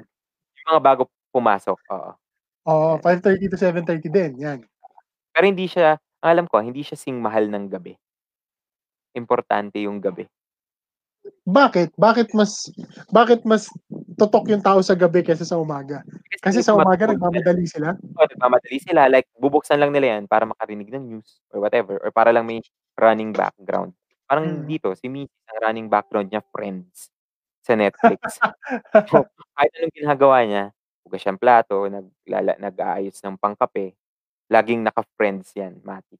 Mm. So, pag yung mga Pinoy na, yun, na nakabase pa rin sa TV, automatic yan pagdating ng 7:00 pag-uwi sa bahay, bukas TV, nood, babad, kain, whatever. Kasama yung pamilya, nasa couch nanonood. So, dun sila kumpleto, eh. Hmm. 'Di ba? So, sakop mo na agad, hindi lang naman isa manonood sa'yo. Kung may anak yan, 3 na kaagad sila. Eh, kung marami Hmm. pang anak yan 'di ba? Kaya dun, kung sinong may pinakamaraming yun lang yun, kung sino yung makikita mo, Tito Mick, pagdating ng 2022, na may pinakamaraming spot sa ganong yung oras, matic yun. Kasi Panalo. hindi mo naman iisipin, eh. Oo, hindi mo naman iisipin, eh. Iisipin mo ba na yung mga katulad nun, tayo, oo, kaya nating mag-data, Hmm. mag-scorecard. Like, ito Hmm. nagawa niya, ito nagawa niya. Pero yung mga isang kahig, isang tuka, 'di ba? Yung mga nabubuhay sa ngayon, yung tipong kailangan ko magtrabaho ngayon para may makain yung pamilya ko ngayon. Di nila Hmm. maisip yan, eh. 'Pag naabutan na sila ng kung ano man bago sila bumoto. 'Pag may pa-Jollibee, susunduin ka sa bahay mo, di mo na iisipin kung sino yun, eh. Hindi mo na iisipin na dapat ito kasi siya yung magaling, hindi. And then ma matagal na generation na process yan if gusto mong mabago yun. Kasi kailangan mong Ayun nga. ayusin yung education system, 'di ba? Eh, sinasabi ko na isa pa, eh. Ayun nga, bago ka maay bago mo maayos yung education system, kailangan mo pa ng mga 'di ba, kailangan mo pang ayusin yung iba pang sistema ng Pilipinas para 'di ba? Kasi nga isa siyang sistema. Yun din yung actually ngayon parang recently, parang last year ko lang siya na-realize na, oo nga. Yun nga talaga yung problema. Hmm. 'Di ba? Pe pero hindi ba I mean, tulad nga ng sabi ni Migo, parang hindi ba kahit na baguhin natin siya as long as tao pa rin yung nagde-decide, ganun pa rin ang kalalabasan niya? Dahil ta hindi, ganito nga, eh, dahil tao pa rin yung nagde-decide. Sabihin natin katulad ngayon, may mga naluklok na ayaw natin, Hmm. 'di ba? Dahil tao tao yung nag-decide. Pero sa proseso, ayaw na natin sila, gusto na natin silang alisin. Pero wala tayong choice sa sistema ngayon. Hihintayin mong matapos yung term. Wala kang magagawa kasi it's either yun nga, babalik ka na naman sa sa streets, sa EDSA, magpi-people power ka na naman, pababagsakin mo na naman yung ekonomiya para bumaba yung nandun sa yung nakaupo. Hmm. Dadaan na naman siya sa impeachment na napakatagal or ipagdadasal mo kay kung sino mang pari na na pumunta tayong lahat sa EDSA, sabihin niya sa sa radyo, 'di ba? Matagal siya na proseso and Mhm. ano siya, parang nakakasira siya ng ekonomiya ng bansa mo. Kapag parati mo siyang ginagawa. And katulad nga ng dahil sa mga bata na tayo, eh, 'di ba? Parang kumbaga sa'tin, "Talaga? Hindi, iti-tweet ko na lang 'yan. Kung ano mang problema, Hmm. papauso na lang ako ng hashtag." Yun na yun. Pero hindi naman kumakagat yung maingay siya sa social media pero hindi siya 'di ba? Hanggang dun lang siya, eh.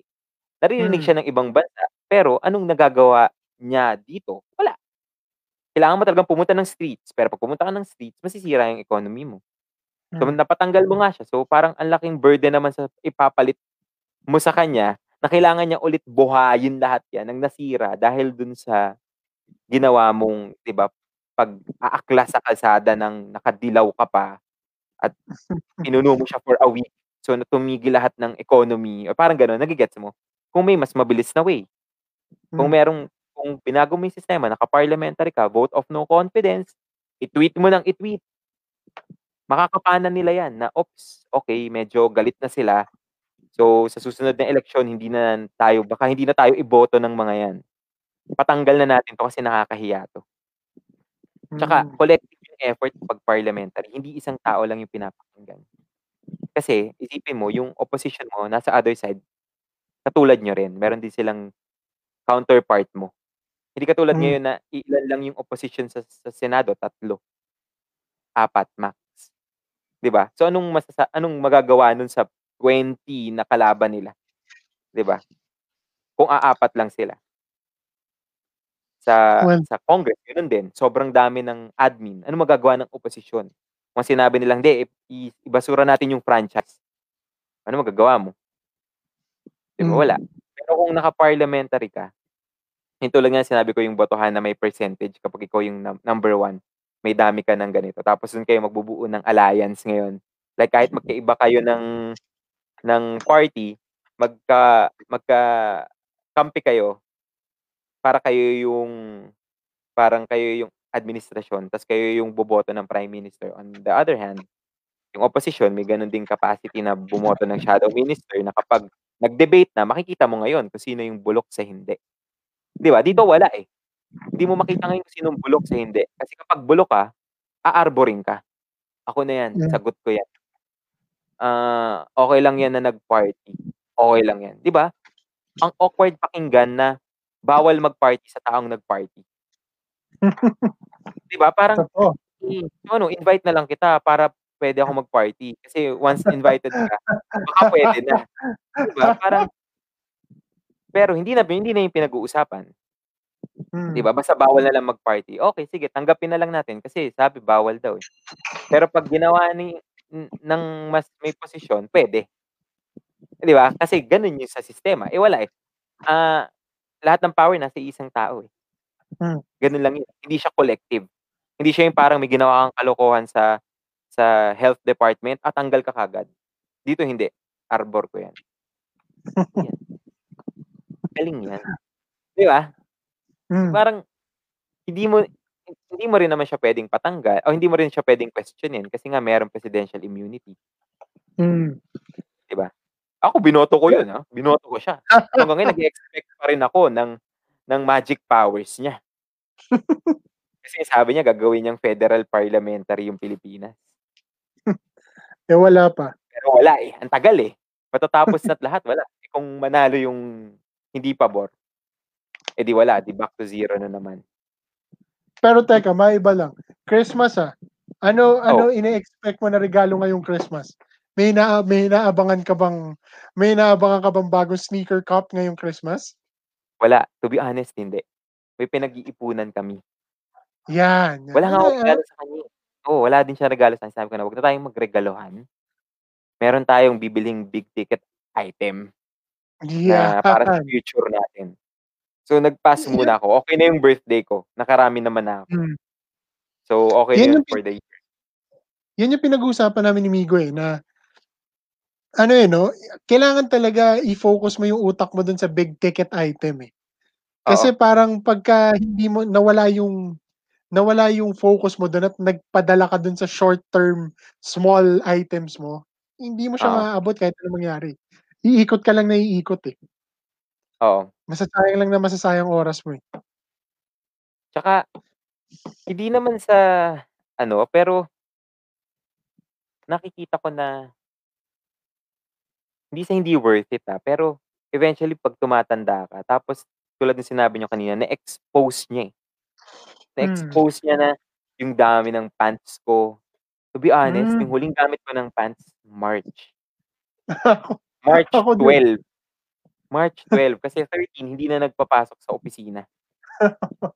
So, amoy cabinet na yung mga pantalon ko. Pati 'di ba, sa dami na yun, wala akong nagamit. Yung sa sapatos wala din. So, parang 'di ba, parang dun mo ngayon naiisip yung priorities mo dahil sa pandemic na 'to. Hmm. Pero siyempre hindi pa rin mawawala yung small wins na kapag nakaka-count ka ng sapatos. Pero siyempre iniisip mo rin yung future, eh, na paano nga Nagka 'pag biglang hindi pala siya importante. Nagkakaroon na siya ng much more meaning ngayon. Mm. Um, parang para sa'kin dati, yun, eh, dati kasi retail ako nagtatrabaho, eh, sobrang Oo. dali bumili ng kahit na ano, eh. So Tas meron pang employee discount 'no? Oo, so ako parang gusto ko yan, sige bili ako. Pero ngayon, halos lahat yun nasa cabinet ko lang, hindi ko nagagamit.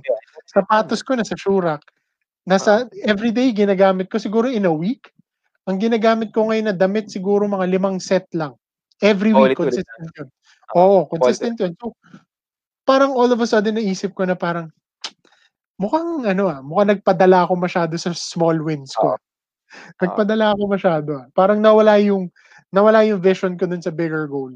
Kasi yung bigger goal ko naman talaga is, ah, eventually sabi ko, at that time sabi ko gusto ko pagdating ko ng 35, kaya ko na mag-retire. Mm. Pero hindi, eh. Hi hin hindi mag-ano, eh, hindi siya ano, eh, hindi siya nangyari, eh. So ngayon in-adjust ko. Ngayon target ko 40. Sabi ko pagdating ng 40, gusto ko ayoko ayoko na maging ayoko na maging empleyado ng 40. Gusto ko meron na Oo. akong ano, so ngayon nandun yung focus ko and yun yung ginawa ni COVID sa akin. Na bini, medyo, Binalik ka niya dun sa, oh, sa tinighten up niya, tinighten up niya yung focus ko. Parang kumbaga sa camera, niya. sa camera, in-adjust niya. In-adjust niya yung focus ko para game na ulit. Pero yun eh, Grabe, no? grabe, grabe si COVID. Ang dami niyang ano, ang dami niyang ah, binuksan ng mga mata. Oo. So, ang dami niyang sinira. To be honest, swerte, swerte pa kami. Swerte pa ako kasi yung company ko hindi nagsara. Though, tapos pina-work from home kami. Pero ilan lang kami na ganun kasi ilan lang yung company na afford gawin yun. Mm. So ngayon parang I can only imagine na paano yung iba na totally talagang wala like yung mga nagtatrabaho sa sa bars, sa restaurants, Ay, yung panahon grabe. ng March to June, yung kasagsagan niya talaga ng ECQ, 'di ba parang paano sila paano sila nabuhay? Like yung mga jeepney drivers na hanggang ngayon parang hindi pa rin nakakabalik.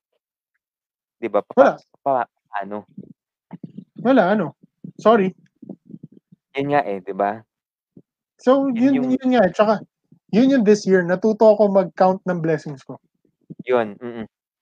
Na, natuto ako mag-count ng blessings ko na um, pasalamat ako, may trabaho pa ako. Dati nagreklamo ako, may trabaho ako eh. Parang nagreklamo ako, parang tangin na, gigising na naman ako. Pasalamat ako na resilient tayo. Hindi siya hindi siya dapat ano, hindi siya dapat pasalamatan eh.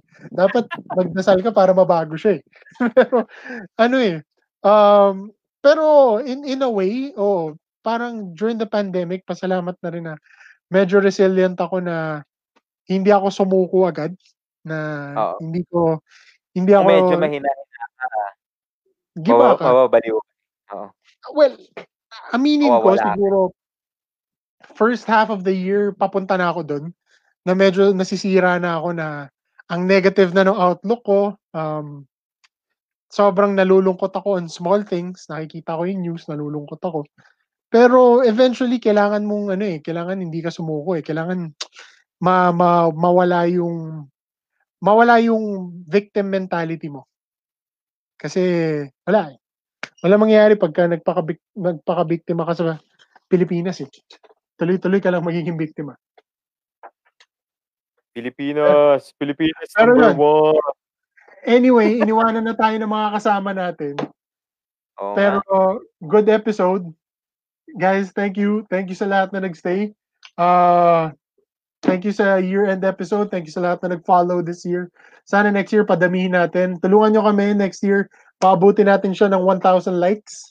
Ngayon, nasa Ilan na mga ngayon? 300 na kayo. Nasa mga 300. 400, going to 400. So, um, ang ang goal namin next year is 1,000. So, if we can get it to 1,000 likes, guys, um, abangan nyo. Definitely, next year, may gagawin kami nila Migod. Para naman, everyone will benefit. Pero definitely, magpapaano tayo. Tayo. Raffle. Magpaparaffle tayo next year. Raffle. Paparaffle tayo next year. Woo! Yan, mga ganyan. So, yun. So, again, guys, thanks. Thank you, Von. Thank you ulit na sumali kayo. Si Mark, si Mark, uh, nawala na si Mark kasi. Si Mark Migo. Um, tsaka sa lahat ng guys na nag-comment, Jerry, tsaka sila Astuds. Thank you, guys. Uh, so, again, happy holidays, Merry Christmas, Happy New Year. Um, see you guys next year. So, thank you, thank you. Peace.